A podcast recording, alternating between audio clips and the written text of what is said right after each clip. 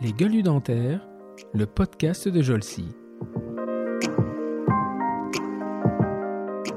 Quand je dis la gestion, c'est euh, voilà, l'humain. Quand je parle de rentabilité, c'est pas de pognon, c'est rentabilité, c'est se faire plaisir au boulot, gagner sa vie, mais s'éclater, avoir envie d'y aller, c'est tout ça que je mets là-dessus.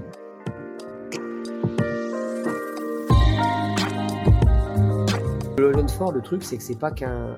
Moi, en tous les cas, je le conçois vraiment. Quand je fais un Lone Fort, je prends une matinée, quoi qu'il arrive, que ça soit dur, pas dur, que ça soit ultra atrophique ou que ça soit l'autoroute du soleil, je prends une matinée. Je dois ça au patient.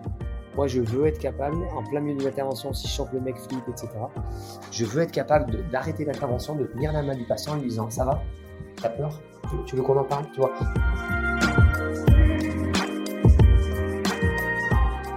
Une fois peur. j'ai eu une fois peur parce que la nana elle a commencé à dégueuler du sang. Euh, j'ai appelé le SAMU. Le, régulateur du SAMU te dit là, t'as Evnos. Hein. C'est-à-dire au fond du but du monde. Il te dit Je suis inquiet pour votre patient, je vous envoie une équipe rapidement. Et là, tu te dis donc là, j'ai sorti le défibrillateur, euh, tu vois. L'oxygène, elle l'avait déjà, elle dégueulait, elle retombait dans les pommes, elle revenait à elle. Là, j'ai sorti le défibrillateur, j'étais à, j'étais à ça. Là, ouais, je me suis dit, putain.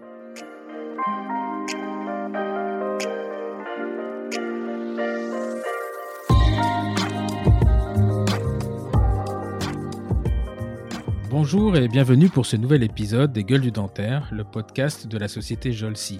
Jolsi est un organisme de formation pour chirurgiens dentistes et assistants dentaires qui gère trois marques et notamment Endo Academy. Endo Academy propose un catalogue de formation original et très étendu. Que vous soyez étudiant nouvellement diplômé, un praticien souhaitant vous remettre à jour en endodontie, ou encore si vous envisagez de limiter votre exercice à l'endodontie, Jolsi a probablement la formation qui vous convient présentiel, distanciel, pratique, tous les formats vous sont proposés. Vous retrouverez l'ensemble des formations sur notre site internet www.ando-academie.fr ou contactez les coordinatrices de formation, nul doute qu'elles vous trouveront ce que vous cherchez. Et en plus, vous pourrez valider votre DPC. Pour ce nouvel épisode, je reçois une sacrée gueule de dentaire, on pourrait même presque dire un fort en gueule. Ceux qui le connaissent ou qui l'ont rencontré comme moi au détour d'un congrès ou d'une autre formation ne peuvent pas rester indifférents à sa personnalité. Plein d'humour, il utilise un jeu de mots probablement à chaque fin de phrase. Le corps recouvert de tatouages, il arbore également des lunettes d'un rouge vif avec un sourire qui en dit long sur sa personnalité. Sur les photos, on le voit toujours qu'à moitié, soit moitié gauche ou sa moitié droite. Depuis qu'il a fait la formation photo avec Grégory Caméléonte, il utilise les jeux de lumière aussi adroitement qu'il gère le bistouri. Originaire de Lyon, il est passé par l'Espagne, Grenoble, pour finalement s'installer à Sanary-sur-Mer, où, entre deux patients, il sort son kite dès qu'il a, y trois nœuds de vent. Avant, il jardinait, mais ça c'était avant qu'il ne mette les doigts dans la broyeuse. Maintenant, il préfère s'adapter à une terrasse avec des moritos. C'est finalement beaucoup plus sûr et en tout cas plus festif. Si vous surfez sur Facebook, vous n'avez pas pu rater ses posts sur son groupe For Your Smile, où il passe sa vie à justifier ses choix entre 4 ou 6. J'ai le plaisir de recevoir pour ce nouvel épisode le docteur Mathieu Collin, chirurgien dentiste et formateur pour For You Smile. Bonjour Mathieu. Salut Stéphane, bonsoir. Euh, bah écoute, merci, euh, merci d'être là. Euh, les gens te voient pas, mais les gens te voient pas, ne nous voient pas, mais on se voit en caméra. Donc là, tu es à peu près en maillot de bain dans un canapé. On est le 5 novembre ou 6 novembre. Et tu me dis tout à l'heure, j'ai chopé la crève, je comprends pas pourquoi. Voilà. Alors, je viens croire qu'à Sanary-sur-Mer, il y a un, il y a un microclimat. Microclimat. voilà, ça fait partie. Ça fait partie de la personnalité du bonhomme. On allume la caméra, il est à poil devant le truc. Il a hésité à faire l'hélicoptère, mais c'était pas, c'était pas d'actualité. Alors, pas eu l'autorisation de... à décoller. avant de, avant de commencer, et puis on viendra après sur comment c'est, euh, comment c'est connu, parce que c'était un, un, congrès en Tunisie. Euh, bah, je vais te laisser te présenter en disant, euh, voilà, qui est euh, Mathieu Collin, présenté par Mathieu Collin lui-même. Alors, bah, Mathieu Collin, moi, je suis, je suis un vrai passionné. Je suis un vrai passionné de mon boulot. Ça fait 20 ans que je vais au boulot avec le smile. voilà, comme tu l'as bien expliqué, je suis, originaire en fait de Saint-Étienne. Alors attention, Saint-Étienne-Lyon, faut faire un petit peu gaffe. J'ai fait mes études à Lyon, ensuite je suis passé par l'Espagne et un peu par le Chambon-Feugerolles, qui est une commune à côté de Saint-Étienne où j'ai eu la chance de pouvoir travailler avec mon père pendant quelques années. Et ensuite, voilà, j'ai rencontré ma femme, donc la clinique en Espagne, tout ça, ça j'ai dû switcher un petit peu. Et je suis finalement passé par un de mes par Grenoble où j'ai eu la chance de travailler deux ans chez un chez un mec qui est un monsieur qui s'appelle Pierre Schlecher, qui a été un de mes mentors. Alors il y en a eu plusieurs, mais lui en fait partie. Et j'ai travaillé deux ans chez lui. J'ai beaucoup beaucoup appris sur, en fait, pas tellement de la technique, mais sur de la gestion, de la gestion humaine, quoi. Quand je dis de la gestion, c'est voilà l'humain. Quand je parle de rentabilité, c'est pas de pognon, c'est rentabilité, c'est se faire plaisir au boulot, gagner sa vie, mais s'éclater, avoir envie d'y aller. C'est tout ça que je mais là-dessous. Et puis, du coup, bon, j'ai rencontré ma femme et nous avons décidé de, descendre dans le sud parce que moi, j'étais un passionné de mer. Alors, pas de kite, mais de windsurf, de paddle surf, de, de wingfoil. Et voilà, je, fais pas mal de sport parce que voilà, on a des métiers qui sont qui sont assez prenants. Donc voilà, j'ai un rythme de vie un peu particulier. Je me suis, je suis assez bien organisé, on va dire, pour me laisser beaucoup de temps à côté. Donc aujourd'hui, effectivement, For Your Smile, tu en parlais. Et Internet, ça donne une, une vision de Mathieu Collin, mais il y a plein d'autres visions qui sont très personnelles que dont on pourrait éventuellement parler euh, pendant cette interview. Voilà. Ok. Alors, donc, juste, on va, on va reprendre, euh, reprendre au départ. Donc, tu es un Stéphanois. Euh, effectivement, moi, je vis avec, je vis avec une lyonnaise, donc elle m'a expliqué, euh, beaucoup, elle aime pas le foot, mais j'ai bien compris qu'il y avait des, des, choses à pas confondre. voilà, c'est ça. Et donc, tu, tu, tu, tu fais euh, toute ta scolarité à, à, à Saint-Étienne. Quand tu étais gamin, tu, dès le départ, tu voulais être dentiste ou c'est es arrivé là-dedans un peu, un peu par hasard? J'ai compris que ton père était dentiste. Hein. Ouais, mon père était dentiste. Après, il, a été il était dentiste, donc c'était un omnipraticien qui s'est pas mal formé. Euh, il était très proche euh, alors à Saint-Etienne parce qu'il était passionné de montagne, euh, des mecs de la sauce d'os, la Société odonto-stomatologique de Savoie. Donc il a pas mal traîné ses guêtres à, à Chambéry. Je me souviens, moi, en deux, j'étais en cinquième année, j'avais vu une conf à Chambéry de Fouad Coury à l'époque. Autant de dire que mmh Fouad Coury, quand il découpait des mandibules, les mecs, je me souviens, des mecs sortaient de la salle en disant non, on s'amusait et tout. Et j'ai fait, ouais, moi, j'ai fait mes études, été J'étais à Jean-Michel à peu près des études. J'ai eu mon bac avec mention. T'es pas obligé de revenir l'année prochaine. J'étais pas comme comme dit une consoeur à moi. J'étais un couteau mal mal affûté, on va dire, dans un, au fond d'un tiroir. Et quand je suis arrivé en médecine, je voulais juste faire une deuxième année. Et ce qui était sûr, c'est que j'avais pas envie d'avoir quelqu'un au-dessus de moi qui allait m'expliquer comment fallait faire. Ça, c'était sûr. Et donc, naturellement, le côté libéral s'est un petit peu imposé à moi. La première année, j'ai voulu faire juste une deuxième année. Et puis, en fait, j'ai eu une sorte de révélation. à l'époque, je, je, ma première année, pas d'énorme. Hein.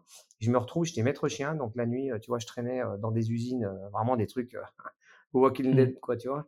Et je regarde, les, je regarde la, lune, tu vois, je suis en. C'est en plein mois de juillet. Et là, je me dis, j'en avais un peu marre, quoi. Et puis, je me souviens, mon père m'a dit, médecine, c'est comme un, fusil à deux canons. Tu as tiré le premier coup, si tu tires pas le deuxième, tu sauras jamais.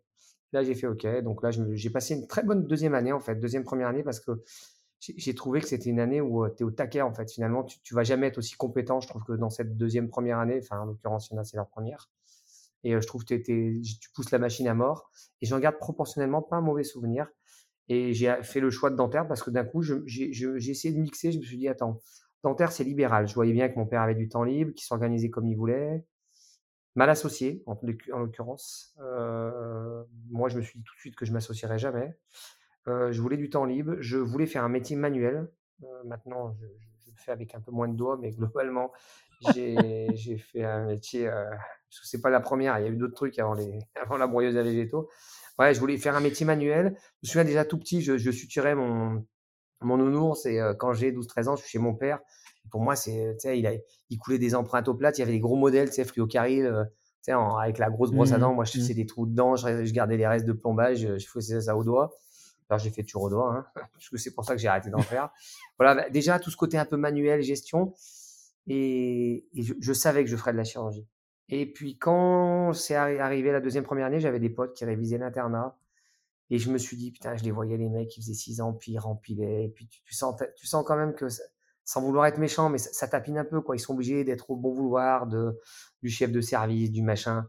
Et moi, ce côté un peu panier de crabe, euh, ça l'a pas fait. Ça, je savais que ça allait pas le faire. Et puis, ça, et puis l'avenir m'a quand même donné raison parce que quand aujourd'hui tu discutes avec certains, euh, certains mecs qui sortent de chiroral, tu te rends compte, euh, voilà, ils ont quand même pas non plus, ils ont fait un peu de cancérome, enfin des, des cancers, t'en as pas toutes les 20 secondes, ils ont fait de la, du Lefort, mais tu as des mecs qui le font très bien. finalement, on se retrouve un peu comme à l'époque des stomatos avec des mecs qui ont du mal un peu à trouver leur, leur place dans. Mmh. dans, En plus, en plus, c'est assez, en plus, c'est très compliqué parce que bah, c'est la seule spécialité euh, médico-dentaire, hein, c'est-à-dire euh, c'est une double entrée. Parce Ouais. je pense que ceux qui le font, exactement.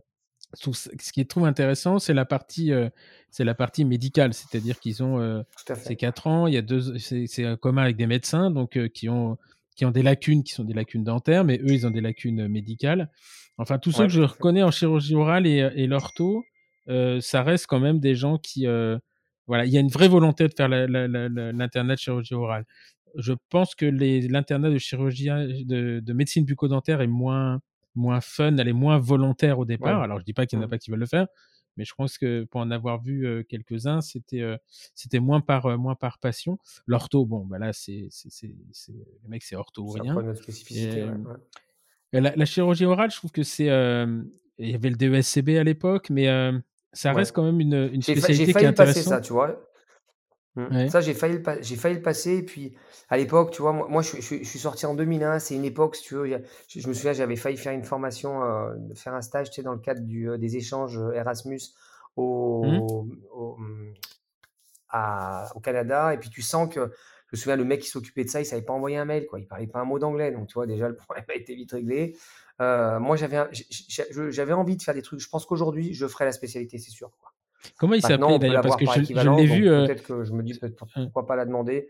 Mais il y avait le, ce- comment il s'appelait le, responsable de l'Erasmus? Parce que je l'ai vu moi quand j'étais en 2006 en Angleterre, ils étaient venus. C'est un prof d'occluso, non, ou de physio ou un truc comme ça, c'est pas ça? Celui qui était responsable d'Erasmus. Non, il y a eu, alors tu as peut-être eu Stéphane euh, Viguier, docteur Viguier, Gilbert Viguier, Non, c'était pas lui. mais je pense Non, pas que ça pas lui. soit lui. Il n'a pas dû rester trop, trop longtemps. trop longtemps. Non, non. Non, bon, Et peu je pense qu'aujourd'hui, parce ouais, qu'après, quand moi j'étais à. Ouais. Ah, tu la referais. Et euh, donc, bon, tes études dentaires, c'était à Lyon, hein, c'est ça? Tu es diplômé de, de Lyon? Ouais, et euh, ça se passe, ça se passe comment, ça? C'est-à-dire? C'était énorme. Ah non, mais c'est. C'est-à-dire que là, il va falloir estampiller des plus de 18 ans partout, là, sur ton truc, là. Bah, c'est-à-dire que ça a été, c'est quand même la seule période de ta vie, c'est la seule période de ta vie où tu as des droits sans beaucoup d'obligations, quoi. Donc, t'es- c'est Mhm. quand même la, la- la- la période de ta vie d'insouciance absolue. Moi, je me souviens que pendant longtemps, j'ai- je rêvais que j'étais encore en dentaire, quoi. Mais vraiment, c'est un truc que j'ai hyper bien vécu. Nous, on est arrivé, donc en fait, la, la fac de médecine de, de Lyon, c'est un petit peu particulier. À l'époque, tu as quatre facs de, de- de Lyon, Grange Blanche, Lyon Nord, Lyon Sud, la ENEC. Et avec ces quatre facs, ils font, on va dire, euh, allez, on va dire euh, 56 étudiants en dentaire. Et c'est complété par un ou deux mecs à l'époque de Dijon, tu vois, et par 5-6 mecs de Saint-Etienne. Donc, si tu veux, on arrive à, à Lyon, on n'est pas attendu, quoi. Hmm, Donc hmm. euh, voilà, il a, j'ai le sentiment qu'il a fallu un petit peu faire sa place. Et euh, voilà, tu- les mecs de toute façon sont dans leur vie lyonnaise et c'est bien normal. Ils ont leurs amis, ils ont leurs potes. Euh, toi, tu arrives, c'est-à-dire le week-end, ils vont voir leurs potes de médecine de, de avant. Et puis toi, t'es, bah, t'as- tu vois, t'es- il a fallu faire un peu sa place. Alors moi, j'ai, j'ai eu des super potes. J'ai passé vraiment des études formidables. J'ai fait tout ce qui est tout ce qu'il y avait à faire, je l'ai fait. Comme ça, ça s'est fait. Ça a généré tout le problème de la frustration après. Et euh, voilà, j'ai- très vite kiffé. J'ai vraiment kiffé mon métier rapidement. Euh, je me souviens, mais je garde des bons souvenirs, tu vois, des TP d'amovibles, de sculpter les dents. Bon, là, on avait fait des systèmes, tu vois, les, les dents, je sais pas si tu te souviens, toi, tu as, dû faire ça, le Pécatoman, on faisait des, des, des dents sculptées, on faisait des moules, on avait un mec qui était hyper bon, on les mettait dans des moules en silicone, on les coulait à la chaîne, enfin, on était hyper bons, quoi. On était des vrais truands. Mais euh, voilà, j'ai tout de suite compris aussi. Donc euh, voilà, moi, en gros, mon exercice, c'est euh, première année, je me tape septembre. De toute façon, on est 6 de Saint-Etienne, on est 5 à avoir septembre. Euh, et à l'époque, il y avait un monsieur, il y avait un mec qui s'appelait Jacques Doury, qui était le doyen de la fac de Lyon. Mmh, C'était un mmh. monsieur, ce mec. C'était un petit bonhomme et il avait, lui, je peux te dire que lui, il les avait bien sortis de la boîte à gants, tu vois. Et je me souviens, à la fin de ma deuxième année, pour donner un peu, je te plante le décor, à la fin de la deuxième année, euh, donc j'ai, à l'époque, euh, je fais- on a un enseignement obligatoire secondaire, qui- qui- donc tu vois déjà l'enseignement obligatoire secondaire, tu vois, tu vois bien que tu es à la fac là. Et donc moi j'avais fait, je sais pas pourquoi, j'avais fait physiologie orofaciale. tu sais. Alors je me souviens, physiologie Mm. orofaciale, euh, et avec un mec qui s'appelait Chapota, qui était un mec dans la promo de mon père, tu vois. Et, j'arrive dernier, mais pas avant dernier. propre, carré, dernier. Sur 120, il y avait des médecins, des kinés, il y avait pas des médecins, des pharma, des vétos, dernier, à l'américaine, quoi. Et donc, je vais voir le doyen de la fac, tu vois, parce que mon frère faisait son vataria à, en Martinique, et donc je, je, prends rendez-vous avec le doyen de la fac. Donc, je dis, voilà, je viens de vous voir parce que j'ai mon frère qui est en Martinique, est-ce que vous pourriez me libérer un petit peu avant? Donc, le mec, il me reçoit, il me dit, donc, attends, Colin, si je comprends bien, tu viens de finir dernier au certificat de physiologie faciale, donc tu nous as foutu la honte et tu me demandes si je peux te libérer avant pour aller en Martinique. Et en plus, si tu veux, pour la petite histoire, j'avais fini dernier, entre autres parce que j'avais mal relevé mes cours, parce que tu as compris, j'y allais pas à tous. Je me souviens, il y avait un truc, c'était avant d'utiliser des brosses à dents avec des poils de je sais pas quoi, d'animal à la con, et, j'avais du mal marquer. Aujourd'hui, ça ne se fait plus, j'avais marqué. Maintenant, les meilleures brosses à dents sont en poils de, je sais pas, de, de bison, je sais pas quoi, le connerie. Donc le mec, il m'avait allumé, c'était lui qui avait fait les, trucs. Mmh. Donc je m'étais fait allumer, et le mec me dit, bon allez, c'est bon, vas-y. Et juste avant de me choper, à l'époque, il y a encore des fax, il me dit, tu m'envoies un, fax. Et juste avant que je parte, il me dit, c'est quoi ton projet pour l'année prochaine? Et là, je lui dis, j'ai une idée. Je vous propose que mon enseignement obligatoire secondaire, ça soit groupe de musique. Et donc, mon enseignement obligatoire de 3, 4 et 5, ça a été groupe de musique. Et donc, j'étais le groupe de musique de la fac dentaire, avec un mec qui s'appelait Morin, qui est ortho à Besançon, Antoine Molin, il y avait un bassiste Yves Golleret, il y avait Mehdi de Barneau qui était un saxo hyper bon, et c'était notre groupe de musique. Et, toi, tu joues quel instrument, toi? Ah bah, Moi, je jouais de la guitare, mais avec mes doigts, maintenant, je joue plutôt du ukulélé. Quoi. voilà, donc euh, ouais, les, années, je les ai traversées avec un, vraiment, franchement, un gros kiff, quoi. Tu vois, à l'époque, je retape, je tape, retape beaucoup de motos anciennes déjà à l'époque. Donc, euh, mmh je vis avec mon frère qui est expert comptable, qui lui en, en chie des ronds de chapeau. Moi, j'arrive à 3 heures du matin, je démarre des vieilles motos des années 50 sur le balcon. Enfin bon, j'ai des serpents qui se perdent dans l'appartement. Enfin, tu vois, je te les passe, hein, je te passe les, la, tout, enfin tout, tout ce qu'on n'a pas le droit de dire à la radio, tout, on a tout fait, les crites, les machins, les trucs. Et arrive, euh, voilà, cinquième année. Cinquième année, je, commence à pas mal de, je, suis moniteur de dissection avec un mec qui s'appelait Léon Chauvel ça me plaît pas mal. Sixième année, je suis encadrant. Enfin, je, cinquième année, je, suis, je participe à ce, ce, module. Et en sixième année, je suis encadrant euh, avec euh, le docteur Léon Choel et je fais ma thèse sur l'anatomie, la recherche des sites, la recherche de l'anatomie orofaciale sur le web. Alors, autant dire qu'en 2001, ça va, je me suis pas blessé, quoi. Et j'ai fait une thèse assez rigolote. C'est ça fait partie des premières thèses un peu avec des sortes de PowerPoint, un peu rigolo, des trucs qui clignote. Et c'est mon doyen, qui est toujours Jacques Doury, qui est là. Et euh, il m'aimait bien, c'était un mec juste, quoi. Tu vois, c'était un bonhomme, quoi. Voilà, c'était un monsieur. C'était un, prof de paro, lui, non? C'était un prof de paro, c'était un mec. C'est-à-dire que moi, je décape, mais lui, euh, comment te dire? Pareil, je peux pas tout dire, mais c'était dingue. C'est-à-dire, moi, j'étais son secrétaire en paro en sixième année. Quand il t'appelait, qu'il arrivait en bas, qu'il foutait la Clio euh, sur deux roues sur le trottoir et qu'il te disait j'arrive, tu avais intérêt à ce que le patient soit bien, bien endormi parce que si le mec il boitait, tout le monde se faisait défoncer. Mais c'était un mec, c'était un mec juste, tu vois. C'était pas le panier de crabe. Euh, c'était un mec qui avait travaillé en cabinet. C'était, il avait un, moi voilà, j'en garde un très bon souvenir. Puisque d'ailleurs j'ai fait le certificat de, recherche et, d'identification de cadavres après sous son, sous, dans, son service euh, en septième année. Mmh. Ah et donc là, euh, donc, tu, donc tu, passes, tu passes ta thèse et euh, tu as un passage en Espagne. Alors tu, tu m'as mis dans ton CV, euh, j'ouvre j'ai une, une, clinique en Espagne, mais entre temps, je j'y vais pas. J'ai pas bien compris là. Oui, alors en fait, après la fin de mes études, je travaille un peu. En fait, moi, je remplace dans des conditions un petit peu, un peu atypiques, c'est-à-dire qu'à l'époque, tu as le droit de travailler en cinquième année. Et donc, moi, en cinquième année, je devais remplacer mon père. Euh, qui, euh, voilà, qui prenait ses vacances. Donc, et sauf qu'en fait, le 3 juillet, mon père euh, se fait braquer en sortant du cabinet, il se fait exploser la main. Donc le triple fracture des deux, des deux, ouais, voilà, il se fait bien. En fait, il, s'est braqué, à la bagnole, il essaye de, s'en sortir, donc il pousse les mecs, mais il tombe par terre. Fracture des deux phalanges de la main gauche. Donc il m'appelle, il me dit bah voilà, t'attaques lundi. Donc j'ai attaqué fanfare et j'ai eu une succession, si tu veux, de remplacements. J'ai fait donc j'étais chez mon père, donc là j'ai remplacé vraiment. Après, j'ai eu l'associé de mon père qui a eu des soucis, euh, voilà, qui a disparu un peu dans la nature. Donc, j'ai pareil, un jour, il m'appelle, il me dit voilà, mon associé n'est pas là, s'il n'est pas là demain matin, tu attaques lundi. Donc, moi, j'ai souvent attaqué un peu comme ça un copain mon père, Stomato, qui avait fait un arrêt cardiaque. Pareil, il m'appelle mon père le 28 août, il me dit bon, tu attaques, euh, ça, tu peux attaquer lundi. Bah, j'attaque lundi, donc j'ai ma thèse en même temps. Tu te doutes bien que ma thèse, je l'ai passée vraiment fin, fin, fin, fin, fin, fin, pour être sûr, sûr, sûr. Mmh. voilà. Et, et donc, je remplace souvent dans des situations un petit peu d'urgence. Et je pense que, tu vois, maintenant, avec le recul, maintenant que je te le verbalise, je me rends compte que ça a sans doute participé à, à, à mon exercice aujourd'hui. On, on, y viendra un peu après. Bon, comme tu le sais, je fais pas mal de réhabilitation de l'édenté complet avec des situations qui sont souvent euh, humainement, enfin des handicaps, le facteur humain, il est vraiment important, quoi. Et, mmh. Et je pense que ces conditions de remplacement un peu à, au pied levé en urgence, c'est quelque chose qui a dû probablement quand même pas mal participer à, à l'activité que j'ai là. Après, il n'y a, pas de, ouais, y a, pas, y a pas de hasard, en fait, si tu veux, c'est. c'est un peu le, le, le, fil de, de, ce podcast, c'est-à-dire que euh, tu sauras jamais où est la poule, où est l'œuf. C'est-à-dire, est-ce que tu y allais parce que justement, au fin, au, fin, fond, c'était toi? Ou est-ce que toi, c'est l'œuf, c'était le fait d'aller en urgence et que toi, tu t'es adapté et que tu es devenu comme ça? En général, on va pas chercher. on va pas, si tu regardes bien, tu as toujours fonctionné, as probablement toujours fonctionné un peu comme ça et que les gens sont venus te chercher parce que, voilà, tu en as 9 sur 10 qui ont dit, «Ah bah non, lundi, je suis pas prêt. Euh, j'ai maman qui est à la mmh. maison, ou euh, je peux pas, mmh. ceci, cela. Voilà, toi, c'est tu viens lundi, ouais, ok, je, je, viens lundi. Et donc, euh, c'est intéressant ce que... tu dis. Mmh. Parce Par rapport au fait que maman, bah, deux, choses. D'abord, la, première, c'est que moi, j'ai eu la chance aussi de me maquer, on va dire un peu tardivement, c'est-à-dire j'avais 30 ans. Donc, entre 27 et 30, j'ai fait tout de suite mon DU d'implanto, j'ai fait mon AU d'odonto légal et mon premier emploi, je le fais chez un mec, j'ai pas fini mon DU d'implanto.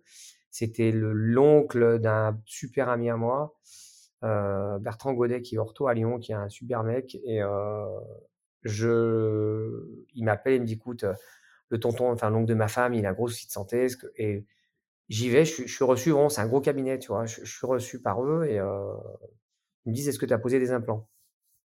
Oui, bah ah. oui. Enfin, attends, j'ai un catalogue, regarde, j'ai un catalogue. Et j'ai posé mes premiers implants avec lui. Euh, donc, si le mec, en fait, il allait mieux. Donc, après, il m'a assisté à mes premiers implants. Et j'ai posé, voilà, j'y suis allé. Ouais, je me suis un peu exposé, on va dire. Je me suis un peu exposé. Mais le fait d'avoir oui, maqué aussi tard, mmh. de mettre maqué tard, ça y participe euh, aussi. C'est probablement, il y a moins de freins, c'est-à-dire que tu as, as, la tête, as la tête qui n'est pas dans ta vie privée, tu as ta tête qui est dans la vie professionnelle. Et puis, en fait, chacun va à son rythme. Hein. Il y a des gens qui, euh, qui ont fait des enfants très tôt. Moi, je les ai fait très tard. Euh, enfin, voilà. Et donc, les, les... Ça, je... mais je pense qu'il n'y a pas de hasard, en fait. C'est la personnalité qui fait possible, que. C'est euh, possible. Et, Alors que je me vois, tu vois, en cinquième année, je me vois en cinquième année. J'ai aidé mon père le samedi, tu vois, il faisait des dents de sagesse. Et je me souviens, tu vois, je suis en cinquième année, je vois mon père partir. Tu sais, c'est l'omnipratique en périphérie de Saint-Etienne, donc c'est de l'omnipratique, c'est-à-dire, c'est un peu comme les médecins de campagne. Tu fais tes, tes dents de sagesse, tu fais tes. Enfin, tu vois, tu vas quoi. Et mmh. euh, il y a pas, évidemment, il n'y a pas d'endodontiste spécialisé. évidemment, euh, je veux dire, tu, tu, mon père était chirurgien dentiste, il faisait de la chirurgie dentaire et de la dentisterie. je me vois en train de faire des dents avec lui en me disant, mais putain, il va jamais la sortir cette dent. Et puis finalement, euh, tu vois, mais ça a été vachement formateur. Quoi, en tout cas.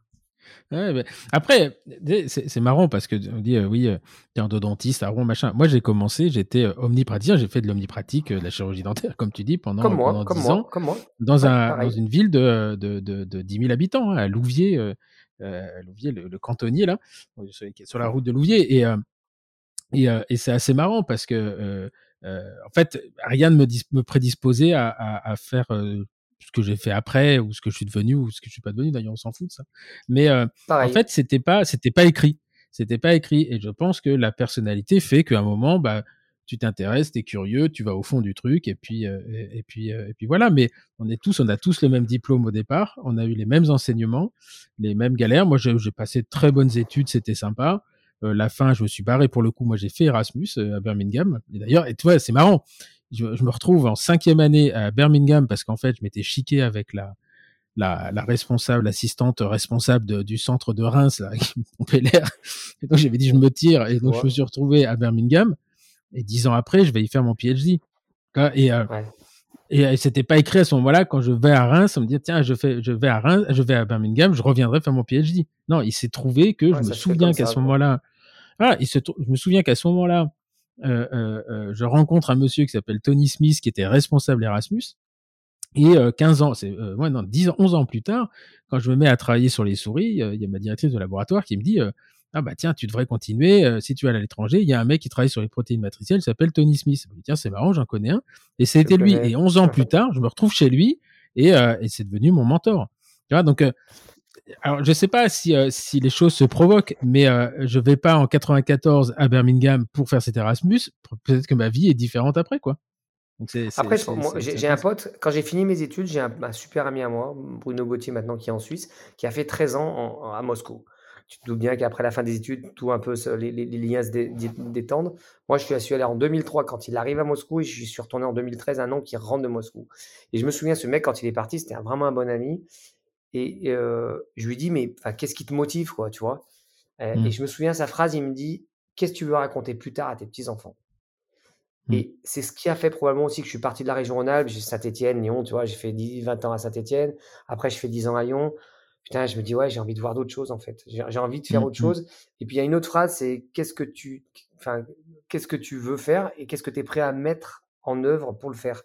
Ça aussi, Mm. c'est important, quoi. C'est-à-dire que, comme tu dis, il n'y a rien qui te prédestiné. Par contre, voilà, il y a un moment, tu les sors de la boîte à gants et tu dis, voilà, j'y vais, quoi. J'y vais parce que j'ai envie de voir ce qu'il y a derrière la porte. J'ai envie peut-être un peu de m'exposer. Euh, et puis tu te rends compte que finalement tu t'exposes pas tant en fait, tu te t'épanouis. non, parce que ça se fait, natu- ça se fait naturellement. Mais euh, c'est marrant parce qu'il y a pas plus tard qu'hier matin, tu vois, il y a, je, je- on, a, on a publié le, le podcast de, de, je crois que c'était bah, Nicolas Boutin, et ça, euh, il y a une, ouais. une- une fille qui me, qui, qui m'envoie un mail en me disant, écoutez, je viens de découvrir votre podcast, je, je viens de m'en bouffer trois. en, fa- en fait, vous me faites rêver quelque part parce que j'ose pas, je, veux changer, mais je- j'y arrive pas. Et, et en écoutant ça, je me dis que rien n'est impossible. Et en fait, c'est simplement, faut oser, faut oser. Alors après, bah euh, c'est effectivement, c'est quelle partie de risque tu veux mettre dans ta vie euh, euh, pour pour aller voir autre chose et faire autre chose. Et euh, moi, j'ai plein de copains qui, au bout de 20, enfin, ça est sorti depuis 20, euh, 94, donc ça va faire 27, euh, combien ça fait ça? 27 ans? 17 ans Ouais, sais plus. 94. Bah, moi ça en fait 20, donc ça doit en faire 26 Moi, quoi, à ça peu fait près, grosso merdo. 27 ans. Je sais pas bien écrire, mais je sais un peu compter, ça doit faire 27 ans. D'accord, en fait, euh, bon. et, euh, et en fait, tu te dis, en 27 ans, on, n'a pas, on est parti de la même façon, on a fait les mêmes. Mon copain, là, Hervé, on a Tu parles les du Baron Noir? Tu parles du Baron Noir? Entre autres, ouais, parce que je sais plus comment il s'appelle. Des fois, il s'appelle Ouais, Baron Noir, ça dépend des semaines. Ça dépend de Facebook combien de fois il le fout dehors. L'autre jour, il, je- je- il répond à mes messages, mais c'est qui ce mec toi Alors, je vais voir la photo, mais je dis, mais c'est Hervé. Bon, l'ai été, on a fait nos. l'ai rencontré cet été lui. Oh, Ouais, c'est un cas. Oh c'est un- le parrain de ma fille, hein, lui. Donc, on a fait nos Ouais, études je- ensemble. On a fait nos études, on est parti faire l'armée ensemble. Et on a le même diplôme. Et lui, vraiment, c'est pas son métier. Métier, c'est pas son truc. C'est pas son truc. Ouais. Mais euh, bon, ceci dit, déjà, je me souviens, on était parti aux États-Unis. Ça, il le sait. En 93, ma sœur était là-bas. Part aux États-Unis. Lui, il était parti avec ses Weston et moi, j'étais parti avec le Lindé. Ça, ça, il s'en souvient encore. Je me souviens, j'étais parti avec le Lindé. C'était pas le même projet. C'était pas le même C'est pas le projet. même projet. Ouais. Mais euh, et à côté de ça, on faisait les mêmes conneries ensemble et on s'est bien marré. Donc on avait. euh, Ok, donc c'est quoi cette histoire de l'Espagne alors? Donc en fait, je finis mes études, je fais deux trois remplats, je travaille chez un mec là justement, on me dit euh, pose tes premiers implants. Et à l'époque, alors en dehors de, de, de mon, métier de chirurgien dentiste, j'étais passionné d'architecture et en 2003, je décide d'acheter un loft, mais de, re- de refaire un loft. C'est-à-dire j'achète la cour intérieure d'un immeuble qui était des- une ancienne écurie d'une euh, une abbaye du 15e dans Lyon, voilà, vers la place des terreaux. Donc j'achète un truc, il n'y a pas d'eau, il y a un comptoir électrique, il n'y a pas d'eau, il y a du sable par terre, en gros. Voilà. Et au fond, il y a un mur. Derrière le mur, je ne sais pas trop ce qu'il y a. En fait, quand je casse le mur, derrière, il y a le, ce qu'on appelle la, la, la Croix-Rousse. Tu sais, la Croix-Rousse, c'est un rocher dans Hum, Lyon. Là, derrière mon Hum. mur, il y a un jardin intérieur, il y a la Croix-Rousse, le début du rocher de la Croix-Rousse. Et donc, euh, j'achète ça et pendant euh, six mois, donc je l'achète au mois de, je le signe au mois d'août euh, 2003. Je suis encore pas maqué, je suis chez un mec, je fais une très mauvaise collaboration chez un, chez vraiment un enfoiré. dont je dirais pas le nom, mais il faudra Non. me le demander pas, sinon je le dirai vite. Non, non, Je même je, vite. non, je Un- vais pas te le demander. un mec, un mec dont, dont il y a deux ans, on m'a demandé de faire une conférence à Lyon et euh, pour un laboratoire Ciaffoloni et j'ai vu qu'il y était. J'ai appelé mon pote, je lui ai dit s'il vient, je la fais pas. Et j'ai eu la chance. Je lui ai dit si tu veux, je l'appelle. Mon pote m'a dit non, non, je m'en occupe et j'ai eu la chance de pouvoir le faire virer parce que sinon je le passais par la fenêtre. Bon, et donc j'ai une mauvaise expérience. À l'époque, je travaille euh, dans ce cabinet et euh, j'achète ce truc au mois de, mars, au mois d'août. Et je me souviens, tu vois, j'ai 26 ans, quoi. Mes parents viennent me voir et je me souviens, un, un, allez, 15 jours après, je vois des copains à mon père à un mariage. Ils me disent On a vu ton père, il paraît que tu as acheté un garage. Putain, ça m'a tellement piqué au vif, j'ai fait, j'ai acheté un garage. Écoute-moi bien, c'était le 27 août. J'ai fait mon mariage là, enfin pas le mien, hein, celui d'un pote. Mmh. Et début septembre, j'appelle un groupe de potes à Lyon parce qu'à l'époque, tu vois, c'est cette espèce d'époque, t'es célibataire, tu commences à gagner deux trois fafios. Je retapais des motos, j'en avais trois de partout et tout. La belle vie quoi. Je finissais ma thèse et tout. Non, j'étais déjà taisé là. Et euh, j'appelle des potes et je leur dis voilà, en décembre, le 31 décembre, le réveillon, ça se fait chez moi. Donc on était 200 dans un loft de 120 et pendant Mhm. six mois, enfin non, euh, ouais, août, septembre, septembre, octobre, novembre, décembre, j'ai tra- je travaillais deux jours en collabo et j'ai fait Mhm. un loft. C'est-à-dire, j'ai pris des mecs, je leur ai dit voilà, moi, tu me parles en, en portugais si tu veux, mais euh, moi, je suis juste là pour que tu m'apprennes. Donc, j'ai fait le manard, j'ai tiré des chaves, j'ai mis du placo, j'ai fait l'électricité avec un pote à moi, un ancien prothésiste avec qui j'ai travaillé. J'ai fini la plomberie parce que le plombier me se foutait de ma gueule, j'ai foutu dehors. Et tu vois, j'ai travaillé jusqu'à 2-3 heures du match. J'ai même dormi euh, sur la dalle en béton avec des, des convecteurs électriques. J'avais un American Staff à l'époque, je dormais avec mon chien, enfin un clochard quoi. Mais le 31 décembre, on a fait le réveillon chez moi. Et mes Il parents, tu fait. te doutes bien, ne sont Mm. venus qu'après qu'après le 31 décembre. Voilà, et je tombe là, à l'époque de la bulle immobilière, donc on est en 2003, et à une soirée où je devais pas aller, où ma femme devait pas aller, on se retrouve, euh, on se retrouve, à- je, la, je la rencontre, et là, bon bah voilà quoi, je dis voilà c'est elle et c'est là que ça va se passer. Donc euh, à l'époque, j'avais à ce projet en Espagne, je m'étais impliqué comme j'avais une mauvaise expérience d'une collaboration à Lyon, à Gerland dans le 7e. Alors, c'était quoi ce Et projet? Parce qu'en fait, faut remettre, enfin, faut, faut, euh, faut tout, rappeler un peu le contexte. euh, faut rappeler un peu le, faut rappeler un peu le contexte, c'est-à-dire qu'à l'époque, euh, donc ouais, c'est ça. Moi, ça faisait à peu près dix ans que j'étais installé. Gros, gros, gros intérêt pour euh, les cliniques espagnoles. Beaucoup, beaucoup de dentistes, notamment qui faisaient des implants. Moi, je me souviens euh, Gostov, etc., qui était un peu du côté de Biarritz. En fait, ils allaient en Espagne. Il y avait, euh, c'était le départ, euh, le départ de ces, euh, de Oui. ces cliniques qui se montraient, un- montaient un peu partout, où les mecs étaient persuadés que ça allait être, ça y est, ils avaient trouvé, ils avaient trouvé Las Vegas, etc. Et euh, moi, je me souviens de- du nombre de praticiens qui allaient faire un jour, deux jours, et puis qui émigraient en Espagne, en, en frontière espagnole, hein, de l'autre côté, parce que c'était la, la, la fameuse liberté euh, des honoraires libres, des trucs, des machins. c'est- là, là- là, le projet est un petit peu différent. Là, si tu veux. À l'époque, euh, j'avais rencontré un mec qui était de Bordeaux, un mec un peu connu, euh, qui s'était associé avec un, un mec d'Orange, super sympa, Jean-Guillaume, il s'appelait. Et en gros, ces mecs, étaient plus âgés que moi. Tu vois, moi, à l'époque, j'ai 27 ans. Le mec de Bordeaux, il en a 60. euh, le mec d'Orange, il en a à peu près une cinquantaine. Et en gros, l'idée, c'est on monte une clinique à Malaga. Donc, c'est pas ce que tu décris, c'est souvent des Mhm, mecs qui étaient vers, vers Barcelone. Là, tu es vraiment à Mhm. Malaga. Quoi. Et donc, euh, tu as peu de Français là-bas, tu vois. Et, et les, les Français que tu c'est des mecs qui ont vraiment cherché à fuir quelque chose. Et donc, ces, ces mecs-là montent ce- cette grosse clinique. Donc, je rentre dedans, je mets des, des ronds. À l'époque, tu vois, je mets 7 patates, euh, 70 000 euros, tu vois, je rentre dedans. Et euh, l'idée, si tu veux, c'est que les mecs faisaient une semaine, l'autre mec faisait une semaine, et moi, je faisais 15 jours. Mhm. Et si tu veux, donc, tu vois, au début, moi, ma vie, c'était plutôt euh, jaibé à Tarifa, euh, danser la carioca, tu vois, pas choper des, saloperies, voilà, faire propre, quoi. Et, euh, et en fait, je suis parti freestyle. Donc, à l'époque, je mets mon loft en vente et je pars dans cette clinique. Sauf qu'entre-temps, je rencontre ma femme. Et quand à un moment, un des deux associés, le mec de 50 ans, je lui dis, tu sais, j'ai rencontré quelqu'un, alors ça vous dérangerait pas si on fait, si je fais que 10 jours au lieu de 15, le mec dit pas de souci. Et l'autre tête de nœud, là, de, de, de Bordeaux, il, se met à faire la gueule, mais faire la gueule comme un enfant, quoi. Mhm. Donc, si tu veux, euh, il a fallu, il a fallu que je- je- j'aille en Espagne pour négocier les prix, parce que le mec, lui, par contre, il avait une maison de famille là-bas, il avait sa Porsche là-bas, il travaillait sur Mhm. place, et au bout de 3-4 fois où nous, nous on fermait là une semaine, hein, c'est-à-dire on fermait les, cabinets, les, les cabinets, les collabos, les machins, on y allait pendant une semaine, on louait un appart, on louait Internet, on louait une bagnole, enfin, tu vois, le, le merdier est son train.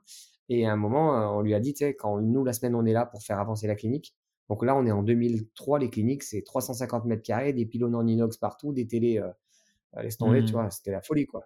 Et, euh, et donc, euh, le mec, euh, on lui dit non, nous, la semaine, on est là, tu es là aussi. C'est-à-dire, tu vas pas poser des implants dans la clinique de Torremolinos pendant que nous, euh, on se fait des réunions de chantier. Donc, il s'est braqué. En gros, je sors de cette histoire. finalement, je vends mon loft à Lyon. Je, je, et en fait, je, je quitte la clinique un mois avant qu'elle ouvre pour être avec ma femme. Ah, donc tu l'as jamais vu Bah, j'ai jamais vu ouverte. Je me suis tapé par contre toutes les réunions de chantier. C'est-à-dire qu'autant te dire que. Et ah oui, et puis surtout un truc, je parle toujours pas espagnol. Ah non, mais ça, c'est un truc, les mecs te disent, ouais, l'espagnol, tu verras avec la méthode assimile. Mais que dalle, ouais. Je suis une vraie buse et en anglais, je te... on n'en parle même pas, quoi. C'est une souffrance. Et donc, et donc, comment tu faisais les réunions de chantier euh, sans parler ni espagnol ni anglais? Ah, disons que je suis obstiné, quoi. Bah, c'est-à-dire que l'espagnol, tu, le comprends grosso merdo. Non, mais je me suis embarqué dans un truc, j'ai signé des machins. Enfin, c'est l'Espagne, l'Espagne, l'Espagne en 2003.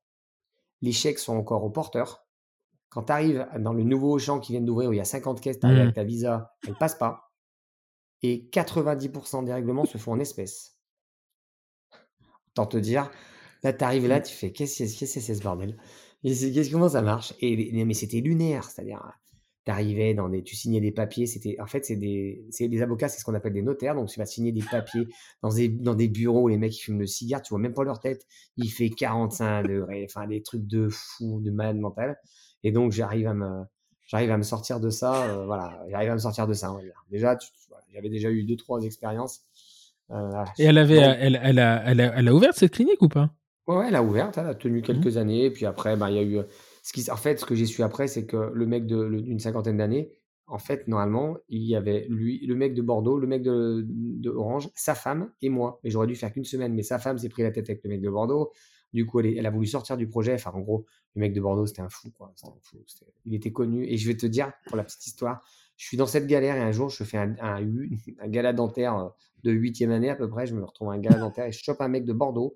On discute un peu, le mec un, un peu canonné, moi beaucoup moins. Et je lui dis ouais, je lui parle du fameux mec de Bordeaux et il me dit à l'oreille, tu vois, moment, il a le moment de lucidité, il me dit, tu sais, c'est pas une bonne personne ce mec. Et là, tu vois, je me dis les choses, si elles se font pas, c'est qu'elles ne mmh. doivent pas se faire. Et si c'est l'Espagne, c'est pas fait, j'aurais probablement, je pense que j'aurais quand même fait de la chire, mais je veux dire, je me serais retrouvé célibataire, tu crains rien, quoi. Parce qu'à l'époque, je vends mon mmh, loft. Mmh. Et tu te doutes bien que la bulle immobilière, si tu veux, j'ai bien vendu. Et ça, ça a beaucoup aussi influencé mon exercice parce que quand tu commences ton exercice sans être obligé de, sans prêt, sans rien, avec un peu d'argent de côté, que tu t'es fait toi-même, mmh. pas de l'argent de famille, hein, tu t'es fait toi-même, euh, tu fais pas les mêmes choix. Tu fais, tu bosses pas pour mmh, rentabiliser, mmh. tu bosses parce que tu as un projet que tu as envie de le faire aboutir. Donc voilà. Et donc, euh, donc là, c'est là, tu, tu, tu, finalement, tu, donc tu vas pas, euh, tu vas pas à Malaga, là, tu vas, tu, et tu remontes. Euh, tu, vas à Grenoble. oui, c'est pas les mêmes projets. Comment on fait pour le projet là? Par les Italiens à Grenoble. Ah, Par les Italiens. là, je me retrouve, Ouais, beaucoup de pizzerias. Ma mmh. femme travaille un peu, pas dans la pizzeria, mais elle, a, elle a eu beaucoup de gens qui faisaient des pizzas, tous avec les mêmes LED et les mêmes, euh, les mêmes devantures, tu sais. Ah, Grenoble, c'est, la Grenoble, c'est incroyable. Hein c'est des pizzerias de hein. partout et euh, le, le, les, nuages bas. Oui, c'est ça. c'est l'image que j'ai de Grenoble. Et l'été, il fait chaud. Ah, je ne suis jamais allé l'été. Alors là, j'arrive, tu vois, un peu. Là, là tu as le seum, hein, je te le dis. Hein, tu arrives, euh, tu as 27 ans, donc adieu Malaga, la carioca et tout le cinéma. Bon, tu es avec une meuf avec qui tu bien. Je viens de récupérer mes ronds euh, avec. Ça s'est pas fait en douceur. Il a fallu utiliser de la paraffine pour que ça rentre. Et donc, je me retrouve à Grenoble. Et là, je me souviens un matin, je suis dans, un appart sous les toits, il fait chaud, machin. Et je regarde en face de moi, et en face de moi, il y a un putain d'appart de dingue. Et je vois un celtique dentaire. Et euh, je dis, il y a un cabinet dentaire. Et pourtant, tu vois, je suis plutôt du genre à y aller. Ma femme me dit, mais va te présenter. J'étais passé dans ce cabinet. J'avais cru comprendre que c'était un gros cabinet. Il y avait la plaque d'un collabo. Donc, je dis, bah non, et tout. Elle me dit, franchement, tu devrais y aller. Ah, et à l'époque, j'ai déjà, tu vois, à l'époque, j'ai déjà un disque dur avec des cas que j'ai fait, mes premiers implants, mes histoires d'occlusion, mes courbes, mes coupoles, mon merdier, machin. Et je vais voir un mec. Et le mec, donc j'ai 30 ans là. Le type, mmh je tombe sur un espèce d'ovni là. donc il me montre, je montre un peu ses photos et tout, mes photos et tout. Il me dit ouais, c'est bien, machin. Je dis mais vous avez un collaborateur? Il me dit non, non, il va partir et tout. Il me dit «Euh, ça t'intéresse? Je dis ouais. Et là, il me regarde. Il me dit t'es prêt à prendre des coups de rabot? T'as 30 ans. Donc, tu, sais, tu bosses un peu, ça va, tu sais, papa, tu vas te calmer quoi. Et là, je fais ouais. Et j'ai vécu deux ans, mais lunaire quoi. C'est-à-dire je peux pas te dire, j'étais à Moiran, donc c'est un peu euh, la capitale des Gitans. Euh, pour acheter des caravanes, c'est bien, mais franchement, il n'y a plus de gamme. Et je me retrouve aller à Grenoble. Et, euh, et pendant deux ans, je travaille, tu vois, deux jours et demi. Et je, tombe sur un mec qui a fait beaucoup de formations au Canada à l'époque et tout. Tu vois, un mec, en gros, tu vois, ça s'est soldé par, tu sais, quand il a, il a su dans le sud, il me dit si jamais tu rachètes un cabinet, je te pète la gueule. Donc, il voulait que je crée. Et pendant deux ans, il m'a appris plein de trucs. On s'est pris la tête, hein. on s'est limite mis sur la gueule. Mais, mais en bonhomme, c'était un monsieur, tu vois. Il s'appelle Pierre Schlecher. Mmh. Il a tout mon amour, il le sait. Et, euh, et c'est un mec qui m'a appris, tu vois, à gérer, euh, tu vois, l'organisation du cabinet. À l'époque, on va voir le premier cabinet, cabinet qui a la norme ISO 9001 à Bruxelles, mmh. en Bourgogne. Et ce cabinet est en vente sur Facebook. J'ai vu ça il y a une semaine, mais c'est dingue, tu vois. L'histoire, c'est mmh, Et voilà, je rencontre une super équipe. Euh, il y avait trois assistantes, deux aides dentaires, c'était voilà, c'était, j'ai appris, j'ai appris. Je pense que voilà, j'ai, je suis entre autres ce que je suis là grâce à des mecs comme ça. Donc, ça Donc là, tu fais deux ans là-dedans. Euh, je fais deux ans et j'ai quand même bon là, je suis plus mer que montagne. Et ma femme a son mmh. premier poste dans le sud. Enfin, je, en fait, on descend un jour à Bandol. Elle me dit, tu connais. En fait, moi, Bandol, c'est ma, ma Madeleine de Proust. J'y suis allé jusqu'à 16 ans avec mon grand-père. Et c'était quelque chose qui me touchait vraiment. Et quand on est revenu de Bandol, c'est-à-dire pendant 450 km, j'ai tiré sur la manche en disant demande ta mute, demande ta mute, demande ta mute, demande ta mute. et donc, elle a demandé sa mute et on l'a eu du premier coup. Euh, Parce que ta femme, elle est, euh, elle est procureure Non, elle est dans la magistrature. Ah, on, va dire, on va dire, dans la magistrature. Et donc, euh, donc Parce que l'autre jour, tu m'as dit elle est dans les robes noires, mais les robes noires, ils sont tous en noir là-dedans. Ouais, c'était voilà, pour, pour faire un, un subterfuge. Voilà, donc elle est magistrat, voilà. et donc, elle a son premier poste à Grenoble. en juge placé, et puis ensuite elle a eu son poste dans le sud, donc on est descendu dans le sud en 2008. Et là, je visite. Alors là, c'est la fanfare. Tu arrives dans le sud. Alors le sud, c'est quand même un concept. Hein. Faut, faut, dire les choses. Hein. C'est-à-dire. Moi, j'ai visité, 14 cabinets, je te jure. J'en ai, j'en ai. Non mais, tu vois, j'ai visité des, cabinets. Il y avait, jamais un cabinet. Le mec, il avait une porte en fer, tu sais, grillagée. Je dis, vous avez mmh. grillagé? Il me dit, ouais, il y a des mecs qui me collent de la chaîne dans la serrure. Ouais. T'es arrivé dans des cabinets, les mecs, tu sais, ils avaient des aspirations mobiles, ça faisait. J'ai mais ça, ça aspire rien du tout, ça si tu fais une hémorragie, le mec il meurt, quoi, il calanche. Donc je visite des cabinets à jour, je visite un cabinet, je dis pas mal, hein, pas mal de cabinets. Bien. Le seul truc, il y avait beaucoup de photos d'animaux. Bon, bon, mmh. pas de photos d'animaux. Le, tu vois, il y avait un WH Lisa, c'était propre et tout. Mmh. Et à moi, le mec, j'étais à ça de faire affaire. Le mec, il me dit, par contre, le seul truc que je vous demanderais, et là, tu sens, tu sens l'histoire, là. Il me dit, ça serait de mmh, garder, euh, je sais pas, le nom de, je sais pas quoi, le quoi. Et là, je me retourne, il y avait un vieux labrador, quasi hémiplégique. Et il me dit, ce chien, il est fait pour vivre ici, j'aimerais que vous le gardiez jusqu'à la fin. ah, je dis, non, c'est pas possible en fait. Ça va pas être possible, Jeanne au lapin. Ah, je visite 14 cabinets et tout. Et euh, je travaille, euh, finalement, je trouve un, une sorte de collabo dans un cabinet. Euh, un cabinet, voilà, d'un mec sympa, voilà. Et je cherche des locaux, parce qu'à force, tu dis, allez, je vais créer, donc je, je décide de créer. Et, l'histoire, elle paraît romancée comme ça, mais donc 17 cabinets. J'ai encore 17 ou 14 cabinets, j'ai encore les photos. J'avais visité un cabinet, écoute-moi. Le mec, il avait un Galus. Est-ce que tu vois ce que c'est qu'un Galus Oui, très bien. Bah oui, on, Est, on est en 2008. Le Galus, il était chrome. C'est-à-dire, il avait fait rescailler. Il y avait, il, il y avait la pointe de feu, tu sais, la petite, le petit bec Il me regarde, tu sais, avec le, fauteuil, avec le, bras dessus. très bien, très pas sur roulette. Et il me dit, mais vous attaquez demain Oui, c'est-à-dire, quoi? Je t'attaque les travaux. Tu vois J'attaque demain et, euh, et le mec, donc je visite son, son cabinet, bon, classique et tout dans tout bon.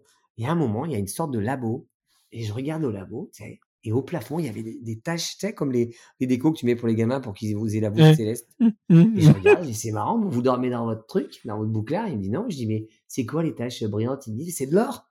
Je dis, bah non. Et il m'explique, et là, il me montre un truc. Il y avait, tu vois, une fronde. Tu vois, les frondes. Ouais, ouais, et ça tapait. Un, très bien, une, un petit teuteux, une, une truc. Et donc, il coulait son or et récupérait l'or de ses patients. Il, en fait, il faisait lui-même ses couronnes. Putain. Et donc, il me disait, bah, des fois, je lâche la goupille le truc est part, le, le, truc est dans le cahier et ça a explosé. Il y a de l'or partout. Je te jure, eh, tu, tu, tu, grattais son plafond, t'avais, avais un kilo d'or. C'était n'importe quoi. Et là, je dis, mais c'est quoi ce bordel? Donc là, un jour, je suis en moto, je roule en 750, euh, 650 bols d'or une vieille moto de 80 et ou 750 et je tombe en rade dans un village de 1800 habitants. Je tombe en rade, je lève la tête et c'est marqué locaux à vendre. Et là, j'appelle, je dis, bah, je cherchais vraiment activement. Et en fait, j'avais eu, j'avais le, fait de me dire, putain, mon, père, je me souviens à l'époque, il m'a dit, quand tu crées un cabinet, tu fais gaffe aux pentes, le crachoir, le machin et tout. C'est compliqué. Alors j'avais un peu, je m'étais dit, ouais, ça va être compliqué. Puis je trouve ces locaux, j'appelle le mec, j'y voyais rien, c'était tout dégueu. Je lui dis, quelle surface, quel prix? Euh, On tombe d'accord. J'ai acheté sans, sans voir. Et donc ensuite, je, je, je, décide, je fais les travaux. Comment ça sans voir? Comment ça sans voir? bah, Le mec, il me décrit, il y a 75 mètres carrés, il y a deux fenêtres un peu avec de la, de la crasse je regarde, je vois à peu près ce que je vais en faire. Il me décrit, il m'envoie par texto le, le comment s'appelle le plan et j'achète. Je lui dis ok, bon on le visite pour le principe, mais j'achète comme ça. J'achète. Donc on arrive avec ma fille. On arrive avec ma fille en 2000. Euh, bah, en fait, quand j'arrive dans le sud, en juillet 2008, ma fille a une semaine. Donc j'ai été mmh dur avec ma femme, je l'ai fait arriver avec une petite dans des cartons. c'était Linda de Souza, quoi. Mmh, mmh. Et, euh, et donc, voilà, on a là un peu le seum et tout. On a un ou deux potes, et puis on commence à faire. Moi, je fais ma collabo chez un mec. Je trouve ses locaux, je fais les travaux, je les achète au mois de mai 2008. Je fais ses locaux. On arrive en 2007, je fais ses locaux et j'ouvre en septembre. En septembre 2008, je fais un cabinet d'omnipratique. Alors, comme je voulais pas m'endetter, j'étais allé démonter un fauteuil à Auxerre. J'avais un pote dont le papa était mort. Je suis monté avec un camion et un plombier, avec euh, une clé de 12, euh, une passe Netterman et, de l'huile de tournesol. Et je suis monté à Auxerre à 3 heures du matin et on a démonté un fauteuil. Enfin, pas un fauteuil, deux fauteuils. C'était un, fauteuil. Ouais, mais deux, deux. Il y avait le cialytique au, avec bras de radio au plafond. Attends, on a tout démonté. Je suis arrivé chez moi, tu vois, à 2 heures du mat le lendemain. J'ai tout trié, j'ai vendu la moitié sur le bon coin. Je suis allé voir à l'époque un installateur qui s'appelle euh, Eric Attard de ADP 83. Et le mec, je l'ai fait chier, je lui dis, je voudrais le fauteuil là avec le crachoir. Enfin, tu me viens le crachoir, euh, tu me donnes ce et tu me mets ce carte. Et, euh, mmh. il m'installe ça. Donc, si je commence pareil dans un, sans, pression, quoi. Et je, décide de faire du beau, pas du beau. C'est-à-dire, je, mmh. je, décide de faire un exercice qui me, voilà, s'il faut mettre un implant, je mets un implant. Si, je, voilà, je fais ce qu'il faut, ce qui me paraît être bien, ce que j'aimerais avoir. Je cartonne pas les prix puisque j'ai j'ai pas j'ai pas de gros prêts, j'achète juste des murs. Et puis voilà, l'aventure commence en 2008. D'accord. Et donc là, tu n'es pas encore dans tes, euh, tes All on 6, euh, All on 4, euh, ça c'est bien plus ah bah, tard. À l'époque, si, si, parce que je commence déjà à faire de la, mise en charge. ma, ma, première prothèse sur réhabilitation faite par un stomato, c'est en 2003, tu vois. Déjà, ça m'intéresse. Alors à l'époque, la, notion de réhabilitation globale, j'avais été très influencé par mon deuxième mentor. Mon troisième, c'est mon père. Enfin, c'était mon premier. Et ensuite, il y a eu Pierre Chécher. Et mon troisième mentor, c'est un mec qui s'appelle Jean-Claude Monin, qui est un, ovni. Un ovni de l'Occluso, un, un, ovni, quoi. Il est de Vienne. Euh, euh, et là, euh, il à la fac, il nous apprenait, tu les courbes, les coupoles, la courbe de SPI, machin, la réhabilitation du plan occlusal. Et toi, tu comprends que dalle. Mais à un moment, quand mmh, les années mmh. passent, tu dis, mais attends, il y a, j'ai mis la bonne colle, j'ai mis un plan bien en titane, j'ai bien mis du Variolink ou du Panavia ou du je sais pas quoi, et ça se pète la gueule à la sortie du parking. Qu'est-ce qui se passe? Mmh. Et c'est là où tu découvres que mmh. l'occlusion, par exemple, c'est une discipline de maturité. Quand tu sors de la fac, l'occlusion, tu t'en tapes. On t'a dit que les implants, ça tenait. On t'a dit que les blocs osseux aussi, que les vis d'ostéosynthèse aussi, et qu'aujourd'hui, tu avais des collages qui tenaient les mecs au plafond. Donc, tu n'as aucune raison de savoir équilibrer, ça tiendra. Et puis, quand ça commence à péter toujours sur la même dent, etc., tu t'intéresses un peu à ça. Et moi, j'ai toujours, cette notion de globalité, c'est quelque chose que j'ai, je crois, toujours eu je, me souviens, dès mes mmh. premiers plans de traitement, je, faisais des photos déjà très tôt, tu vois, avec les, avec les, les canons, avec les, réflecteurs de lumière mmh. qu'on achetait chez Petit Jean, là, tu vois. Très bien. très bien, tu vois, avec euh, les, les, miroirs collés, très etc. Bien, on a pris des bonnes pastilles, là, mmh. pour un bout de, de truc blanc, là. Venez, je vais vous donner un truc en plexi blanc, tu vas voir. Et voilà, et je m'intéresse déjà à la photo, je m'intéresse déjà euh, à l'occlusion, etc. Et je commence déjà, en, je, commence en 2008, j'ouvre. Il y avait une seule route, c'était l'ancienne route de Toulon à Marseille. Et le jour où j'ouvre, le 15 septembre 2008, ils avaient fermé les gorges d'Oliol. C'est-à-dire qu'ils oh, ont fermé les gorges, donc j'étais dans une impasse. Donc, là, c'est une, création, tu rachètes rien du tout là. Non, donc euh, tu attends que les gens viennent. Parce que dans 83, il y a du monde quand même, non? Ben ouais, mais bon, là, j'étais dans un village de 1800 habitants. Il y avait, en plus, pour la petite histoire, il y avait un mec qui avait le même nom que moi qui faisait, voilà, qui faisait vraiment, on sent que c'était pas un passionné du boulot. Et, mmh. euh, et, ça m'a probablement porté un peu préjudice parce que les mecs devaient dire non, mais va pas chez Colin, moi, il m'a soigné. et tu vois, en fait, euh, voilà, j'ai découvert qu'en fait, il y avait eu un Colin, tu vois, comme moi. Et non, en fait, j'ouvre le 15 septembre, donc enfin, finalement le 1er octobre, parce que c'est fermé pendant 15 jours. Pour donner une idée de mon niveau de stress à l'ouverture, le, 30, le 2 novembre, on, part 15 euh, jours à, au Brésil avec des potes et ma femme pour aller naviguer, tu vois, un peu mmh, au niveau mmh. de stress, quoi. Et Mais comment t'expliques justement, comment t'expliques que finalement ça te stresse pas? Parce que, quand ça, comment tu expliques que toi ça ne te stresse pas? Parce que quand tu es normalement constitué, ça ne peut que stresser. Alors, en fait, j'ai plein d'angoisse. Non, mais humainement, moi, j'ai plein d'angoisse. Ceux qui me connaissent le savent, mais pas là-dessus. J'ai aucune, j'ai pas d'angoisse par rapport à le pognon. Là, le pognon, c'est un bon esclave, un mauvais maître j'engageais pas d'énormes frais. Je suis un vrai bricoleur. Hein. Moi, j'ai fait, j'ai retapé 41 maisons, j'ai fait des hot rods, euh, des jeep j'ai mmh. fait, j'ai fait à l'époque aussi en, en 2008. On loue et au bout de 15 jours, je pète un câble dans le sud. Et je fais non, mais c'est trop pourri, donc j'achète une maison, une maison en pierre. Et pareil, je fais les travaux en 2008. Enfin, tu vois, j'ai, j'ai fait trop, un loft, une maison, euh, Donc en fait, Mmh, la mmh. construction, tout ça, je sais parler avec les mecs des, sur les chantiers, je sais ce que je veux. Euh, je suis capable, moi, si, si tu me dis que tu es là demain à 9h, tu es là demain à 9h. Hein. Si t'es pas là à 9h, Mmh. je vais t'appeler toutes les minutes. Hein. Donc, euh, non mais voilà, je, je suis un peu obsessionnel. Et ton, Donc et non, ton j'ai frère qui ton frère qui, ton frère qui est comptable, pareil, il construit des maisons lui ou pas du tout? Non, c'est pas le genre, non, c'est pas le genre. Lui est expert comptable et lui, euh, euh, il me dit, mais il faut un bilan. Je dis, mais je peux pas faire un bilan, j'ai encore pas ouvert. Donc j'ai jeté des chiffres comme ça, mais je te jure, genre au 421. Un prévisionnel. Ouais, voilà, un prévisionnel. Pff, on a fait, bah, fait voir. Moi, je vais avoir peut-être 10 patients par jour. Je pourrais avec un panier moyen de 500 balles. Je sais pas, on va- on a qu'à faire comme ça. Je me suis même pas posé de questions. De toute façon, j'ai acheté les murs. C'était, c'est une SCI.